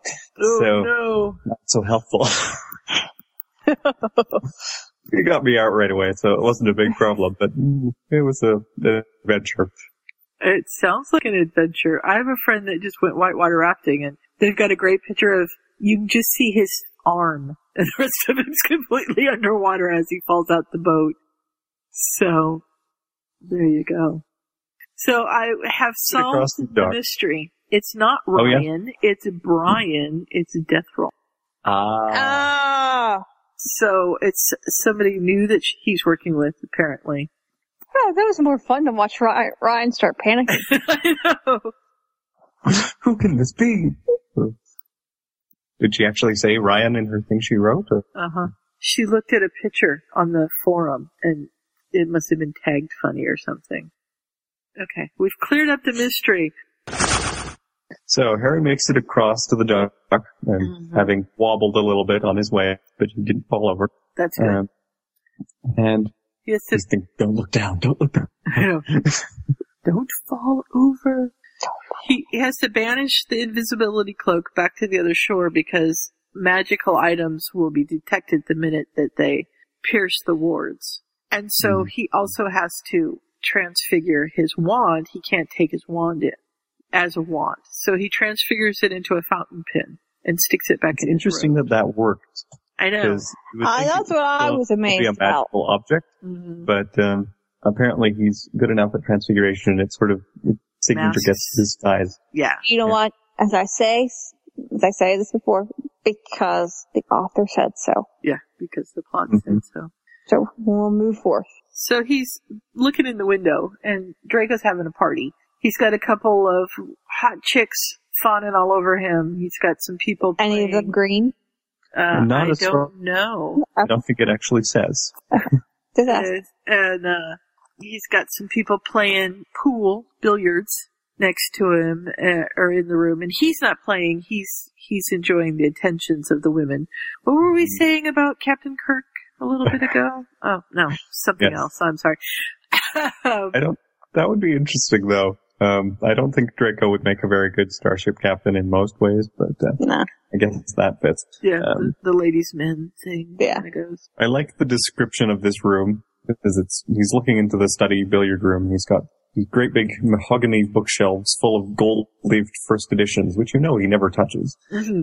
Leather wingback chairs in little clumps, and, and he's got his billiards table has burgundy felt on it, owned oh, common green for Draco Malfoy. Oh no. Um, But it's funny yeah. that it's burgundy, because wouldn't that be... That's Gryffindor? That's a Gryffindor color, and Slytherin is green. So I know, that's true. What I was thinking would be green. Funny, but yeah, I would say, I would say green, I would say it would be green with the Slytherin crest on it or something. Mm-hmm. You should have silver uh, pool cues or something. Yeah. yeah. But no. It's pretty funny. It, And when you said that thing about, you know, he's got all these first editions and you know he's never touched them, my mind totally flashed to the movie and, and Draco looking at him going, looking at Crabbe or Goyle, whichever one it was. I didn't, I didn't know you could read. You read. That's exactly what I thought. Yeah. Of. So yeah, he, it was, uh, I think that was Goyle, but I'm not sure. It was Harry anyway. He was the one wearing glasses. Right. And he, so he goes around to the side of the house or around to the other side where there's a little alcove and he vanishes the glass in the window and he crawls through. And, uh, He, he's there and, and a little house elf comes in and, you know, Malfoy's just having a fit because there's a little alarm that goes, a little chirping alarm that goes off. And, what's going on? And, and the elf comes in. The, the wards is intact, Mister Mal- Master Malfoy, sir. We're just having a slight malfunction. And I'm sorry, a slight malfunction in a house elf voice is just, it doesn't work for me, but okay. And, uh, we're handling it. And, you know, there's wards. Do that mean people really hate you, Draco, darling? And when I first heard this, I was thinking she was like Muggle, which Draco wouldn't have a Muggle woman in there probably. But I was, I when she first says wards, I was like, does she not know what wards are? And then as I listened, I was like, okay, I got it. But that was well, the, what flipped into my mind. Well, the thing is, they're French. Maybe they just don't know everything that's happening in England. Mm-hmm. Because you would think, because because at first I thought, I'd be like, you're a freaking witch. Don't you know who Draco... I mean, you kind of know who Draco von Malfoy is, but you should know who the Malfoy family is. Yes. But then I'm like, wait, the French, they're in a different country across the... across well, across the channel and everything. I'm like, she probably doesn't... They. She just knows he's rich and he's well-influenced. Probably doesn't know everything about the family. Right. Mm-hmm. Yeah. He's being all suave. He just, uh, he's only put the wards up so people don't... steal her away from me. Right, yes. Oh, mm. did I just want to throw up right then and there? and, and the house elf says, well, we saw a wand, but it was only for an instant, and then it, it vanished again, so there obviously there must just be something among the wards, and Malfoy's like, uh, did it occur to you maybe there's somebody here with a wand that then hit themselves? Intruder alert! Intruder alert! Intruder alert! And so Harry just stands up because they're all looking at the door where the house elf is, and he just and he they all fall over the room. Yeah, he sets the pool table on fire, and he, you know, gets and Malfoy, of course, is like, "What are you doing?" Well, first of all, Malfoy's like, "Remind me to kill my house elf after you've been arrested," and then he says, "What's what brings you here? Career suicide." And Harry's like, I could kill you where you stand. And Malfoy's like, yeah, but you won't. You want something from me. What is it? He still has that sneer, but I have a feeling in the next chapter that sneer is going to be wiped off his face. Yeah. It's going to be wiped off. It's going to be bitch slapped, man. Tip of his nose there. So they banter back and forth for a while. Harry says, you know what I want. And, uh, mm. Malfoy says, no, I don't. Uh, the people will be coming because you set off the wards. And, uh, well, I'll just kill you before they get here. And, oh, you'd never kill me. You're too much of a Gryffindor. And by this point, Harry basically hasn't, I don't have anything to lose. You've taken everything that mattered away from me. Um, why shouldn't I just kill you and go to prison? Right. Where's where's Bellatrix and where's Hermione? And he's like, well, I haven't seen Aunt Bella for five years. And she's dead. Yeah, not so much. And what, do you think I saved the moldering corpse of the mud blood down in my wine cellar or something? And yeah, don't don't set Harry off, man. He's got a hair trigger fuse, and you have been playing with that fuse for a while. He hasn't had much sleep, so you know. Yeah, and he just relived part of his like awful nightmares too. So. Mm-hmm. Yeah, and he's, you know, Dolahoff told us. Draco's like, Dolahoff wouldn't tell you. And he's like, he sang like a phoenix, spilled his guts to be spared the kiss. I can offer you the same. And he calls her a mudblood one more time, and Harry smashes him into the wall and breaks his nose. And now Draco's like, hmm, maybe he's serious. Maybe I should stop just, bat- you know, mouthing off to him because he's not going to spare me at this point. Mm-hmm. And he calls him mad. Hey, look, hey, look, Draco grew up. It only took, like, what, a couple tries, but hey, mm-hmm. more than he usually mm-hmm. does. I mean, less than Harry he usually offers to carve a lightning bolt in his face, and Harry's sort of going Zorro here. Uh-huh. One of the oh, other universe. Yeah. So Draco gives himself away because he kind of looks over Harry's shoulder, so Harry knows somebody's coming up behind him, so he just kind of expelliarmuses behind him and hears the wand fall and turns around and, oh, well, look at there, it's Auntie Bella. I didn't know you were still alive. Interesting. You, have, you say you haven't seen her in years, and yet here she is. Inside hmm. your house. Hmm. Oh. Yep. Nobody can save you now, Draco. Nobody but me. Tell me what I want to know. And Draco just cannot not be an idiot. He just no, it's okay. too ingrained. You know what? You know what? I said he grew up. Maybe not. Yeah. Mm-hmm. And so, first of all, Harry says, I'm just taking you to the ministry. And he has Draco open up the flue fire and get ready to go. And he just wavers just a second. And Draco nails him in the face with flue powder, which just, ah, that's got to hurt so bad. I mean, if you ever got, like, dust in your eyes and stuff like that, like you, like a, a little dust storm and it comes in and, you know, it, that hurts. And can oh, you yeah. just imagine what... Who knows what magical properties and, well, who knows what's in the damn stuff, though. Right.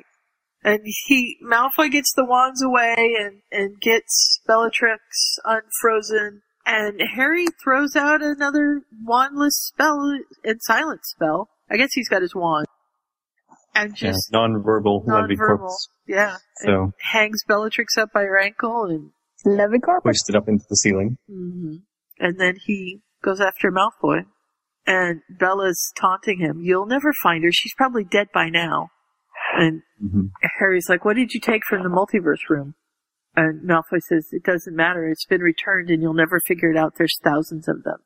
And he just says, that's it. And he legitimates him. And he he's kind of fighting through Draco's mind. And Draco's, you know... It's all these different flashes. Draco in the dormitory with Pansy trying to press a damp cloth to his towel because Hermione struck him. And, you know, how dare she even touch the heir of one of the oldest pureblood wizarding families in existence? Mm-hmm. And then... This is after our favorite slapping scene. Right. Mm-hmm. Come to see the show! You! You foul, loathsome, evil little cockroach! Hermione, no! He's not worth it. Oh, oh, oh. Malfoy, you're okay. And then there's the whole, gee, she cleaned up nice for the Yule Ball. I can't believe, you know, he's kind of attracted to her and he can't bring himself to believe that. And then, uh... The Granger Danger Secrets. Yes, the Granger Danger Secrets sequence.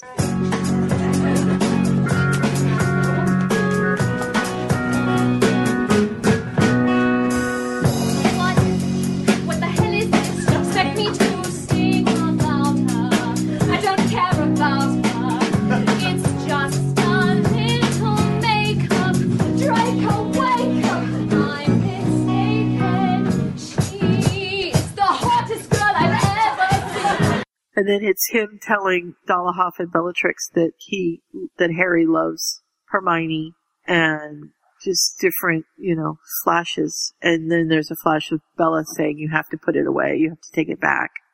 and it shows him taking the fake necklace in. It shows him attacking Luna and what's Calpurnia. Yeah, Calpurnia, and it shows where he actually put the necklace. And then all of a sudden there's a grip on Harry's arm, and it's the Aurors who have shown up because Bella shot off a spell with her wand, and that wand is registered, and the minute she uses it, the Aurors are notified. So mm-hmm. they have shown up. I think it was an unforgivable as well. It was. It was green, and it just barely missed Harry. Trisha, you can go to bed whenever you need to. Sorry. I know it's late. That's all right. So he says, I'm taking these two with me. And the French Aurors are like, but, but protocol. And Harry's like, screw protocol. I'm taking them with me. And he calls. And I love this little witch, bored witch person that's in the flu, you know. Purpose of the flu, transport two prisoners. Password. And he gives the password. And he's like, I want doors there and ready. And she's just like, yeah, yeah, whatever. And, uh, Draco's still trying to go on about, you know, you broke into my mind without consent. And my solicitor, and Harry says, nobody is going to touch you. You've been harboring Voldemort's most trusted lieutenant for five years. There's not going to be a solicitor for you, dude. So then Draco's like, well, but you said that if I gave you information, you'd keep me from being kissed. And Harry looks at him and goes, I lied. mm-hmm. I love that part. I lied. I lied. Yeah. I also kind of like, uh, just briefly going back earlier in the chapter, uh, when he's been threatening Malfoy and getting off to the um, fireplace, and then gets the blue powder thrown at him, and then he says something like, get up again. It doesn't sound nearly as intimidating the second time unless he's had sand thrown in his face.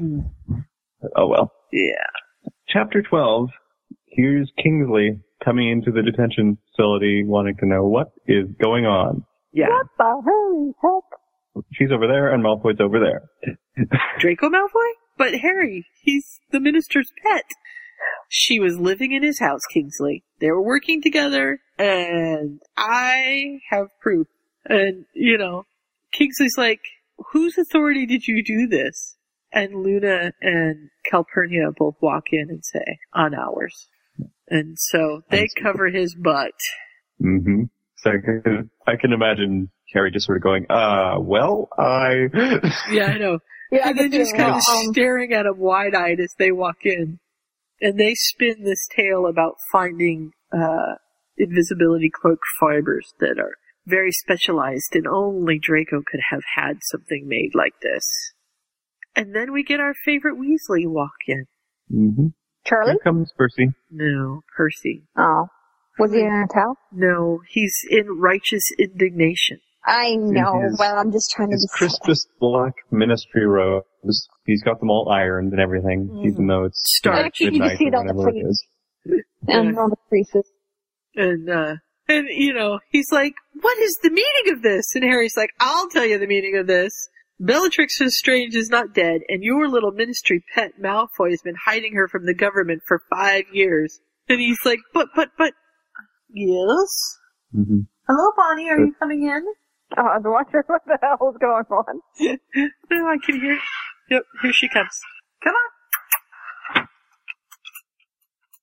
She couldn't do that last night in the middle of the night. No, I started sleeping with my door unlocked so that she could let herself in so she doesn't get me up at two o'clock in the morning to let her in. And she banged and banged and banged on the door. She was sitting in front of it. She couldn't get it open, so I had to finally get up and let her in. Oh, crazy dog. Percy says, well, you're obviously, your judgment is clouded because you don't like Draco. And uh, Harry says, your judgment is clouded because you're kissing up to the minister. um, and here's my recording of everything that happened. Right. And Percy's like, oh, uh, whoops. Mm. Although, as as snotty as Percy is, I wouldn't have given him that recording without copying it first. Because I'd be afraid he'd uh lose it. Oops. Or mm-hmm. something. Yeah. But so he says, rest assured this will be investigated thoroughly by the executive staff. And Harry says, good. I've been waiting for that. hmm. Yeah. And then he wants them to release Lord Malfoy on his own recognizance. And Harry's like, no way in hell. And, um, light risk. Yeah. And finally, uh, Kingsley breaks in before he says too much, because he's starting to say that he's paying off Percy. And uh, he says, well, I'm sorry, there's serious charges against him, so we're going to have to keep him. But if the investigation finds that Mister Malfoy's innocent, he will, of course, have our humblest apologies. Yep. You just see Draco there screaming. He was actually innocent. Oh dear, I don't think our humblest apologies would work, but yeah. we know he's we know he's crooked, and, and so it doesn't matter. But mm-hmm. and Harry's lost his glasses back in France. Yep, um, he just flew in with the French orders to get everything sent over to him or Shacklebolt, and he forgot to ask about his glasses, but he decides to ignore it for now. Yeah, because yeah. they're probably destroyed. Mm-hmm. And then he says, I have to go. And Kingsley's like, wait, you know, you have to be debriefed and everything. And Harry just walks in and gets a uh, pensive and pulls memories out and goes, here, this is what happened. You'll just have to get it from this. And off he goes with Ron and Luna, because Calpurnia said that she would stay in. They start giving her the tale of the story. Yeah, because mm-hmm. Kingsley wants to know what's he also all fired in a hurry about. And Harry just looks at him with that look, and he's like, really? You really think she's alive? And Harry's like, yeah, she is. They go into the multiverse room, and there are literally thousands of necklaces, and Luna kind of explains that each one is for a universe, and Ron's just incredulous. So you put on... They have certain- one for each of their, their charted universes, and what right. they do is they have to put them on and activate them, and that sent, sends them to that particular universe and keeps them there, and then they can activate them again and come back. So what happened with Hermione is it got activated and taken off, and so she's sent off to the universe that there's nothing to keep her there, so she mm-hmm. just keeps on bouncing on and From on. universe to, to yeah. universe. Right. She could eventually make it back here on, on her own. It hasn't happened yes. thousands of them out there, so... If if she ever pops into the right universe again, she would stay, because she's got they've got harmonic resonances or something that connects mm-hmm. them to their right universe. It's but, yeah, it's kind of it's kind of like um how, like a lock and key kind of thing. Like it's just like some some of the dials fit and some don't. Until you get the perfect fit, then you'll stay, kind of thing. Right. That's but how I saw it. Who knows if she'll survive the the journey to get back. Right. With all of those universes. So what Harry's going to do, because he has Malfoy's memory and he knows which necklace to grab onto, he's going to use it, and it will send him to start with to this first universe that Hermione would have gone to. Right. And then he's going to keep the necklace on but deactivate it so that he can keep hopping after her. And mm-hmm. when he finds her again, he can reactivate it and use it to get them back home. Right. And one of the important things that Luna tells him is that if you are alive in that universe, then you'll be out of phase and you'll be kind of like a ghost, and nothing can hurt you, and you won't be hungry or thirsty or anything. But if mm-hmm. for some reason... And also the people in that universe can't see you. You cannot see you. Right. Uh, but if you're not in that universe, then you'll be in your, basically your mortal human body. So something yeah. could happen to you and you could because die. Because you can't be, you can't, there's two... Two of you cannot be there at the same time. Right. In some, in, in that aspect. But if there never was a Harry Potter, or if Harry Potter got killed two years ago or whatever, he will show up in his own yeah. body as he is, and have to deal with all the people going, why did Harry Potter show up? Isn't he dead? Yeah. Uh, right. Or I thought whatever. You were dead. Ooh, look who knows so much, huh? Well, it just so happens that your friend here is only mostly dead. There's a big difference between mostly dead and all dead. Please open his mouth. No, I was only mostly dead. So... And they're hoping that Harry will probably get to Hermione quicker than five years because they have the same sort of universe signature thing, and they'll um, they'll be drawn. They're kind of like magnets, a little bit. Right? Yeah. yeah. But it could take it could take him months or years. They really have no way of knowing.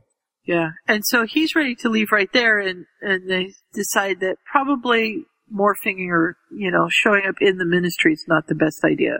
And they said, especially oh. in the middle of the Department of Mysteries. Yeah, so they decide to go to Hogwarts, and Okay, who, well, Luna was trying to explain all this. Who thought of Austin Powers going, oh, my eyes crossed? Yeah. Oh no, I've gone cross-eyed. Well, I never saw that, so I don't was, know. It was a lot of information she was throwing at him, and I'm sure he's missed half of it. Yeah, well, I was okay. missing half of it. Ah, uh, well, it was fun to read the first time. I have to admit, I kind of skimmed it just now, but uh, mm-hmm. they she did a fairly good job of making the technobabble work. Right.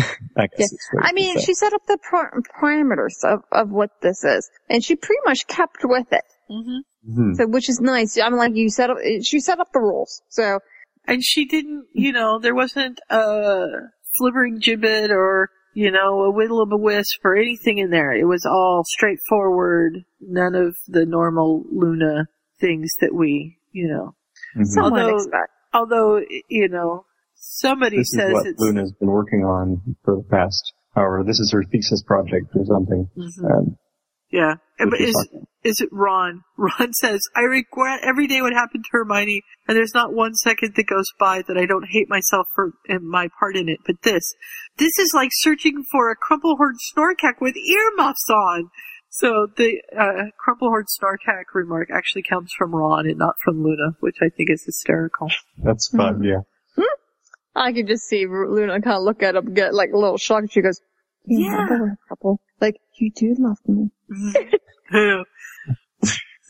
So she actually makes him some glasses before he goes because he hasn't oh, yes, remembered this.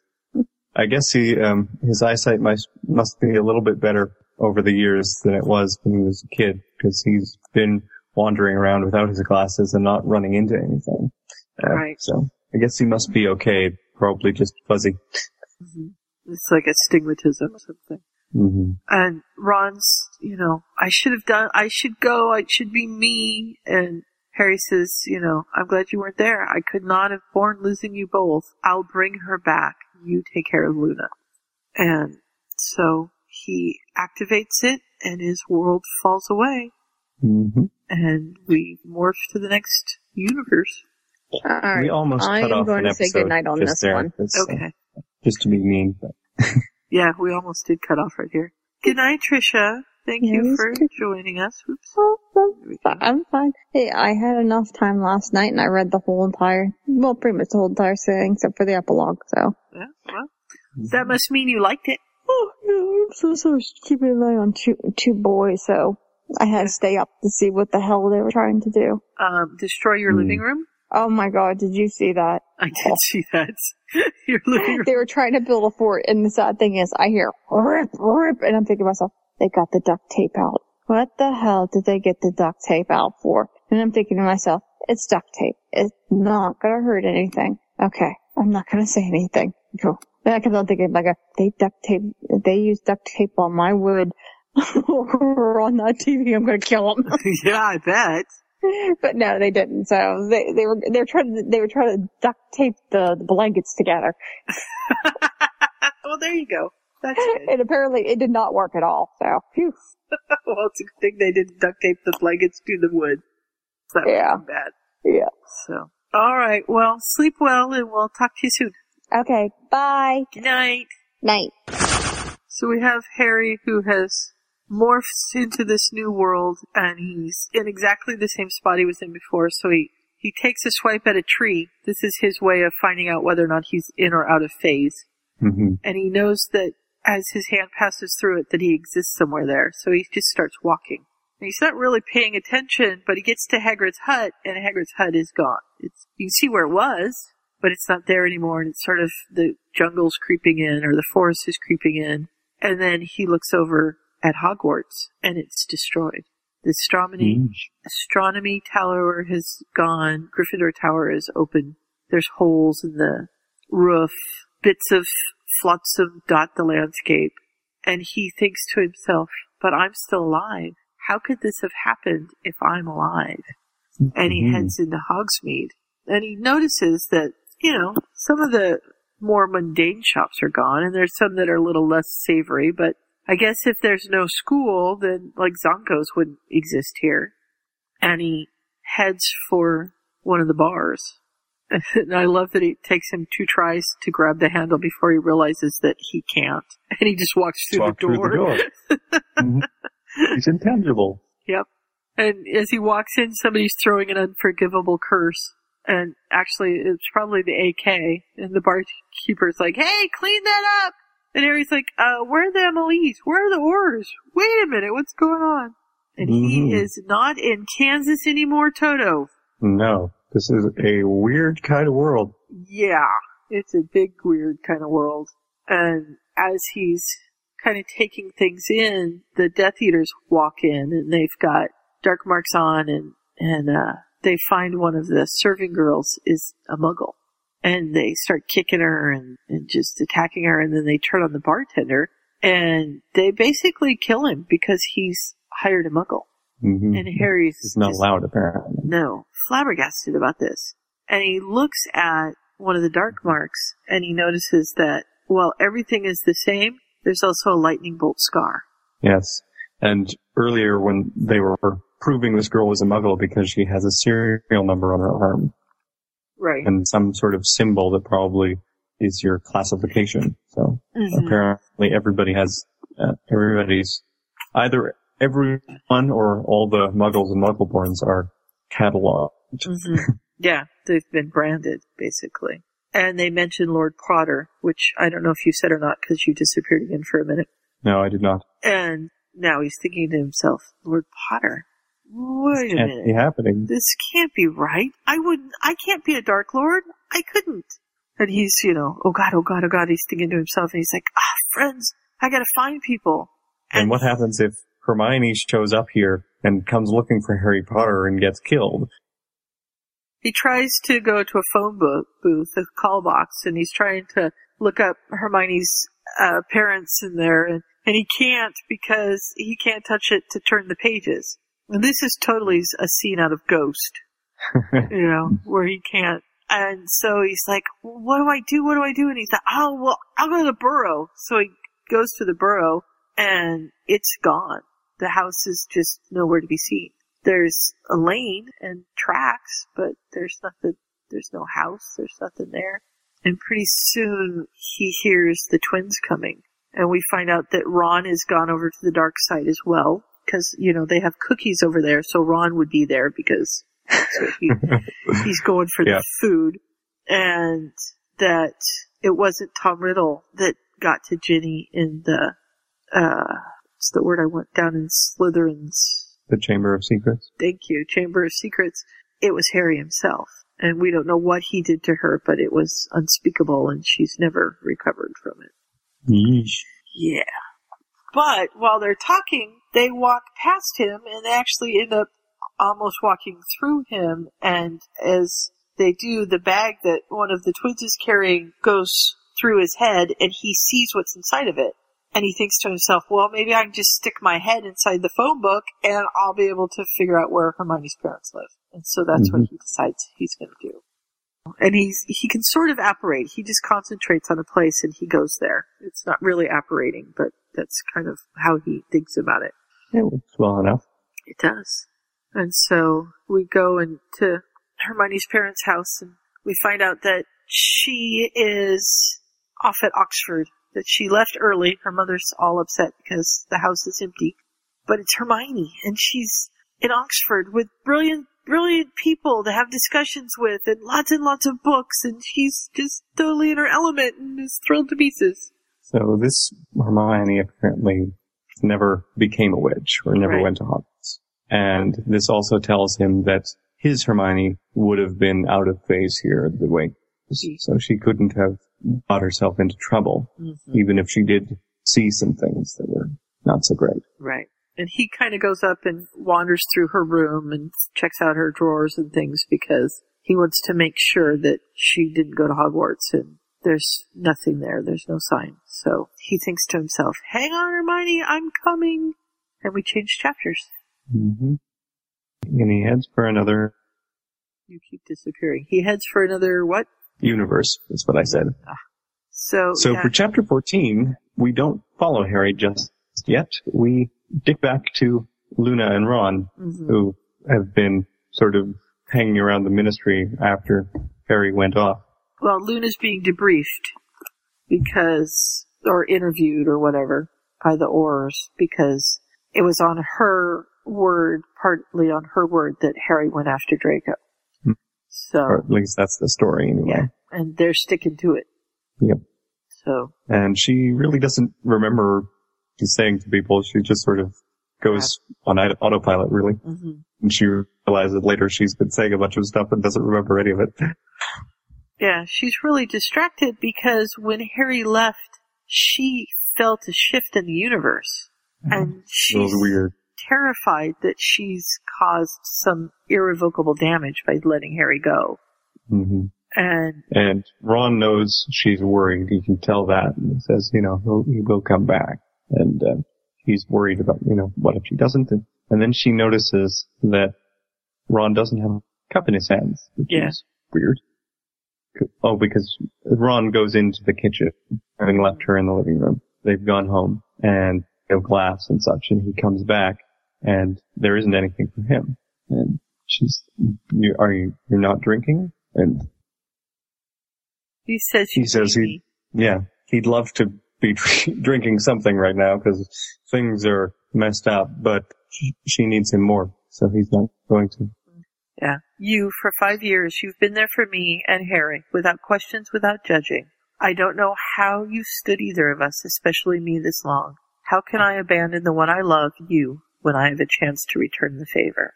So mm-hmm. he is going to try to stop the booze, and he's going to take care of Luna, because that's what Harry asked him to do, and it's the right thing to do. And... yeah. And she describes to him, you know, it's not just that she's worried about him. She is, but she felt this ch- change.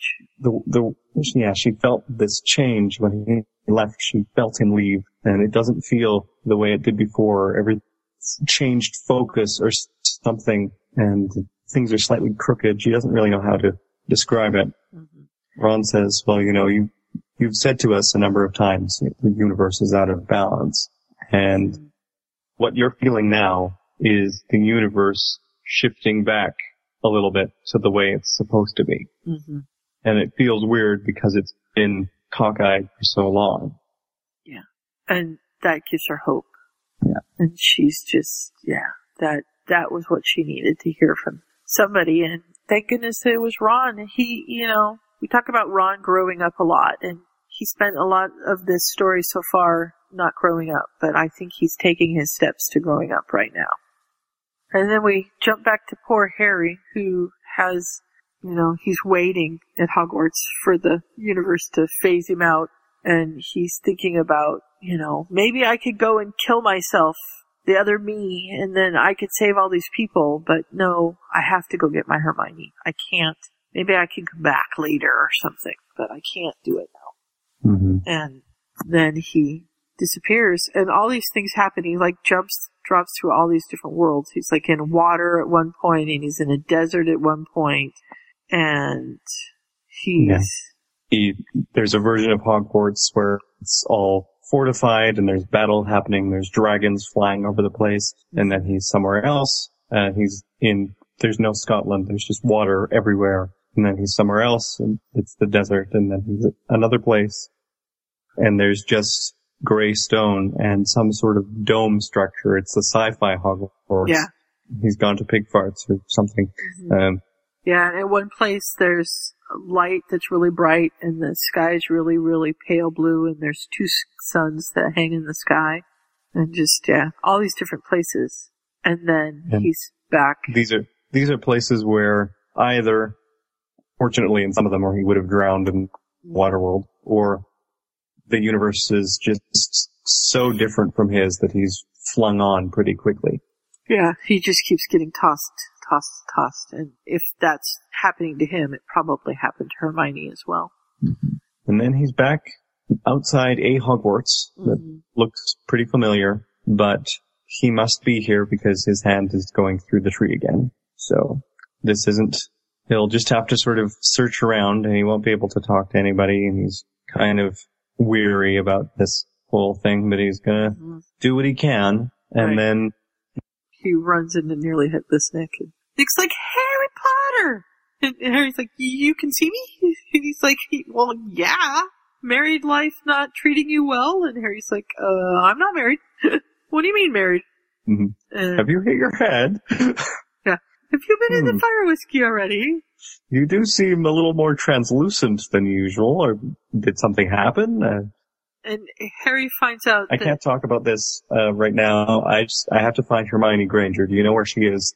And Nick says, uh, well, she lives in Godric's Hollow with you. So, uh, yeah. And Harry's Nick, gone. Uh, but then Harry goes, leaves. Mm-hmm. And Harry, you know, he's been to Godric Hollow once before, and it was this miserable, awful place, and he can't imagine why, why would he make somebody live there? And he gets there, and it's nothing like he remembers. It's this beautiful house and all of these things. He was there earlier visiting it with Ron and Hermione. He actually picks up a rock and throws it through the window because he's so angry at what happened. And he's just, you know, but that's not where he is now. Mm-hmm. And okay. Now he's seeing the house as it was meant to be, full of love and light and laughter. Aww. Yeah. And this, this is the universe we were talking about with Ryan. I don't know if we'll be editing things with what he says or what, but mm-hmm. um, this is sort of, it's almost Harry's perfect world. Right. Because he's just sort of standing there looking at this house that looks so nice, and there's uh, nice little curtains and a cobblestone walkway, and the door is well painted, and there's an owl door knocker, mm-hmm. and he's just about to head into the house. Then he hears voices, and I think we work out that some of them are, they're Weasleys. The first well, ones. No, actually, the first ones are his parents that show up. Oh, yes. Mm-hmm.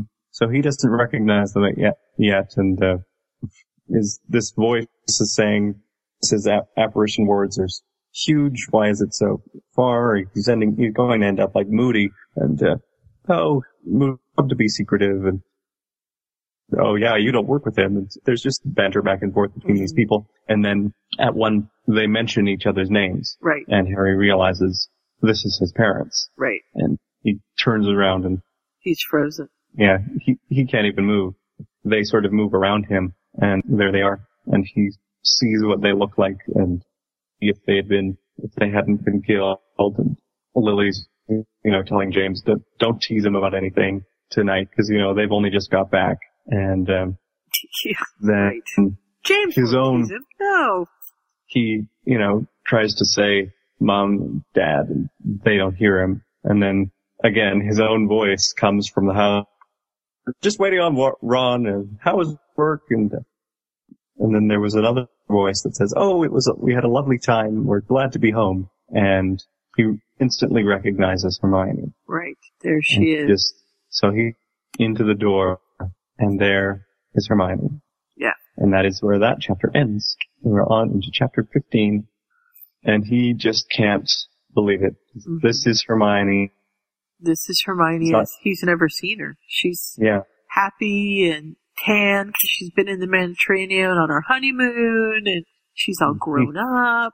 He hasn't seen her as anything other than eighteen for five years. Because mm-hmm. there's been a couple of photographs occasionally when he can bring himself to it, or just the memory just now, which was terrible anyway. And here she is, the way that she would be if she'd never left, or how he hoped she would be. And Dobby, they've they've apparently hired Dobby. He's talked him down in, in payment. I love Dobby. Lily is trying to, you know, convince them to. You know, why are you moving to this small place? You could be living at the manor. And, well, uh, this is where we, the person Harry ever knew. Hermione's worked so hard fixing it, and it's wonderful. And um, I guess that's the probably the comment that threw Ryan off a little bit. But uh, I can definitely see Hermione having her own ideas about what they want in a place. And she's, she's probably got the, the flow chart or the to-do list, and he just has to, you know, move things every now and then. Right. Yeah, I'm sure that's it, too. And then Ron comes in, and uh, he's looking, yeah, your your ward is, you know, across town from here. It's so big. Oh, well, well, we'll key you in as soon as we can. We, we just got back, you know. Yeah. And, uh, Give and us this all Ron low. Also. Um, you better flew first. Anything. Yes. Yeah. Um, because uh, you know, we we have just got back from our honeymoon, and well, you never know what might be happening. And mm-hmm. Ron, of course, goes purple. Uh, of course. But Harry, our Harry, is uh, almost a Hermione because Ron looks great. He's not, you know, not having been an alcoholic for four years. He's doing really well, and um, he's brought this girl that a lot youngest Weasleys are there, not just Ron. So yeah. It's the twins and Ron and Ginny, and also this other girl that Harry doesn't recognize, and it turns out to be Harry's younger sister. Yeah. So apparently that's who Ron's with in this universe. Ron is dating. You're dating my sister? Well, you dated mine. So, hmm. the, and we have more banter, and it's good banter. Yeah. And he just kind of slouches in the, the corner because our Harry slouches in the corner because this is a perfect world, but it's not mm-hmm. his world. And he's sort of, he's not even jealous about it. He's just, you know, kind of amazed. You can't really believe all of this. It's, yeah. Um, it seems too good to be true. Um, yeah. Imagine things keep going this way. And then Sirius and Remus come in, and they look pretty good too. And Sirius has a, a girlfriend or a wife that he's accompanied by. Or and, possibly uh, a daughter named Vega. We're not sure. We just know that it's somebody named Vega. And a dark-haired youth named Altair. Yeah, Harry's kind of trying not to be jealous of himself because almost everything he's ever wanted, he gets to see Lily ask Hermione how things are being married to Harry, and uh, it's apparently wonderful. We find out that Lily's teaching at Hogwarts. Um, oh, yes. Lily's a teacher. She's become the new... Um, the new Charms teacher, I believe, yeah, or is Flitwick still there? No, she took over for Flitwick. And Hermione works in the Department of Mysteries, which mm-hmm. triggers something for Harry, our Harry. It's hard to keep these Harrys straight. And Harry thinks to himself, ooh, Department of Mysteries, maybe she'll know a way that I can speed this process up, because he, this is, this is just too hard for him. To see himself as happy as he is and everything, and to know that his Hermione's still out there, this is just killing him. Mm-hmm. So, and this is an interesting point as well. During their conversation, we find out that what happened is somehow must have stopped Voldemort. Yeah, they Snape. they were killed um, on Halloween in eighty-one, and Harry wasn't, and neither were Lily and James. It's been twenty-three years, and they somehow sacrificed themselves to stop Voldemort. We don't. That's all we get to know. Right. But it would almost be, it'd be interesting to learn more about what happened in this world. At this point, it's kind of, it's one of the ones, it's always easier to write stories about when bad things are happening than when things are good. But you could almost go into the history of it and see what happened at that point. Or, I mean, people could write. We could have I mean, they do. fanfic from this fanfic. Mm-hmm. So. Apparently the Harry from this world is kind of ribs her a little bit about the Department of Mysteries because it's the, that's where the basement where all the kooky people go. Yeah. First secretary of something or other. He's thinking she'd make a good teacher. Lily says that they ought to be, uh, you know, maybe working on having their family because James is really wanting a grandkid. And Harry mm-hmm. says, well, at least, you know, we've got to, if Hermione's going to go and work for Hogwarts, then it's good there won't be any kids there yet. And she says, well, you were gone by the time I started working there. And he says, yeah, but my sister wasn't. I've heard some stories about what you did to her.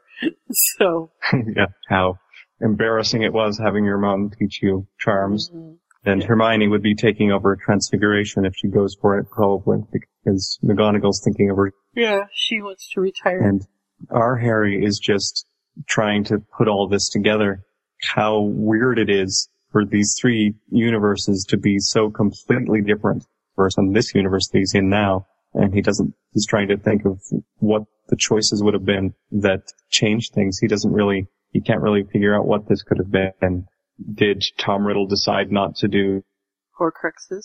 Or did um, Snape decide to, or did James decide to be nicer to Snape? Or right. when he, did he become a Dark Lord because he'd been sorted into Slytherin? Or was it because Hermione wasn't there? Or there's so many variables that it could have been. And he realizes that this Harry, even though he has a lot of things Harry wishes he had, he isn't really the same person. Right. Because they've had so many different experiences. They won't really turn out the same. And this Hermione is different too. She's mm-hmm. a lot more confident, and she's, you know, used to being well-dressed and sophisticated now. Right, because the Potters have money. And right. then, yes, this is, you'd said earlier where he sort of thinks, oh, Hermione's an unspeakable, maybe she can help. Right. So he goes back to get Sir Nicholas. And Nick's not exactly up on this idea. You know, it's called haunting he's a haunting place. Haunting the castle. He, he's not, he's not going to go gallivanting off to Godric's Hollow. He's supposed to haunt the castle. Yeah. And Harry's like, how do I, how do I get you there? Do I hold your hand or, or what? And Nick's like, if I'm sharing your space. He's kind of got that Eeyore thing going. If I'm sharing your space, it'll transport me too. And Harry's like, huh? And Nick just kind of fuses with him. Oh, that's the way it works. And we yeah. get back to Dobby trying to clean up and Hermione trying to talk him out of it because she made the mess. Dang it. She should be the one to clean up. Mm-hmm. And so... And Dobby's she, not having any... You know, and she won't give him a direct order. So Harry comes in and gives him a direct order, which is, go away and let us clean up the dishes. And he's, you know, Dobby's sort of conflicted because on the one hand, he's been given an order. On the other hand, he's been told he can't help. So he's not quite sure what to do here, but he goes away. Yeah. Yeah. And uh, Hermione sort of chides him a little bit. And, and he says, go blissful dreams all night long because I bossed him around. Right. She likes getting orders, apparently. And then they start to have a moment. And Harry's just standing there going, uh, hurry up, Nick! We gotta interrupt him before this gets going too much! And mm-hmm. Nick comes in, and he, you know, Harry's immediately, is something wrong? Did Dumbledore send you? And our Harry's going, tell him you need to speak to Hermione alone! And Nick's like, uh, nothing's wrong. May I speak to your wife privately, please? And Harry's like, sure, why? And okay, and so he heads off. Yeah. And she wants to know, okay, what's going on? Says, I had a, a visitor this evening. Um, do you happen to know anything about multiverse theory? Because that's what Harry's prompting him yeah, this Harry's whole time. Telling him things. And she's like, it's classified. And he and Harry's like, tell her you got someone with you who's from another universe and who's out of phase and he needs help and he's looking for someone. But don't tell her who I am. And she's like, really? Who is it? And Nick's like, I can't tell you. And she's like, but, but I need to know. And so he starts questioning, you know, he starts questioning her through Nick. And we find yeah, out that... explaining about the crystal and everything. Yeah, that there's a way to... kind of modulate it, program it to a specific signature. And they know about this because they had this rogue that was stealing from the bank. Other universes. Yeah. And he'd go somewhere where he didn't exist, so he was in phase and he could grab stuff from the vault. Because his, his D N A matched. Yeah. So he'd go stand in his family vault and then head off to another universe and steal things. Not a good yeah. guy, this guy. Apparently not. So Harry's trying to find out, okay, uh, how would we program things? Would it need to be a specific kind of crystal? Um, and she's just trying to, keeps asking who he is, and he just says it's a friend. Right. And he starts to go out of the universe. He starts fading away. And now Nick's going, Harry! And she's like, Harry! What's happening? And Harry's like, tell her I'm okay! But he doesn't know if it, if Nick heard or not, and mm-hmm. there he goes again. And she's been giving him answers, and then he can't quite, not enough to figure out what to do. Right. And the sentence of this chapter is, the universe either, the multiverse either did not hear him or did not care. Mm-hmm. And that is the end for tonight's podcast chapters. It is. You'll, you will have to come back next week to hear the rest of them and the epilogue and see what happens. Will Harry get to Hermione? Will he manage to figure out what to do with this crystal thing? And how does everything work out? Yep, because we want to know if Harry is going to find Hermione. That's the big thing. Mm-hmm. Well, we hope. We're probably pretty sure that he will, because, you know, that's the whole point of the fic. But no, you never know well, how it will actually turn out. Because he could find her in a different universe and just decide to stay. Mm-hmm. You don't know what's going to happen. Or she could have run into some horrible fate. She could have run into some horrible fate. Yeah, that's true. Bonnie is We're being mean to you. But Of course, you could always just read ahead, but you could. You we could will be podcasting on the rest got um, Trisha next in. Week. And hopefully we'll be able to start earlier, and we'll have Brian and Trisha for a little bit longer. Yeah. So, and all right. Next time I have to remember to ask Brian how he came across this and why he recommended it, because I keep meaning to do that and then not do it. Yes, yes, we need to find that out. Hopefully you've enjoyed our coverage, and that is it for this particular episode of Potterific Weekly. I think we're on, oh, I don't know, sixty-something? sixty-something? Um, well, a hundred and some. Yeah. Um, these I guess, are, actually, we're in a time warp right now, because we we're recording the these ones um, order. weeks before the last um, set of podcasts. So um, right now it is the very beginning of September, and by the time we record the ones you heard before, it will probably be in the middle of September, and you won't be hearing these until who knows. Actually, this is episode so, yeah. two hundred, if all goes right. Is it really? Yep, and the last one is episode two oh one. Mm. Oh, yeah. Milestone episode. Yeah, it is. We should, we're, I've thought about changing it. Yes. So. End up having other things happen and have to edit this out, but we'll see. Yeah, we'll find out. I guess uh, Ryan got to show off on the milestone episode. If we don't. It's true. That's true. I guess I should have looked at it and known that it was a real milestone episode before we uh, got going on it. So. Oh, uh, well. We'll see what happens. Yep. And with that, we will say goodnight. Good night, everyone. Hope you enjoyed this episode. Thanks for joining us. So hold on to the wonder that those books brought to our lives. Keep each other safe. Keep faith. Good night.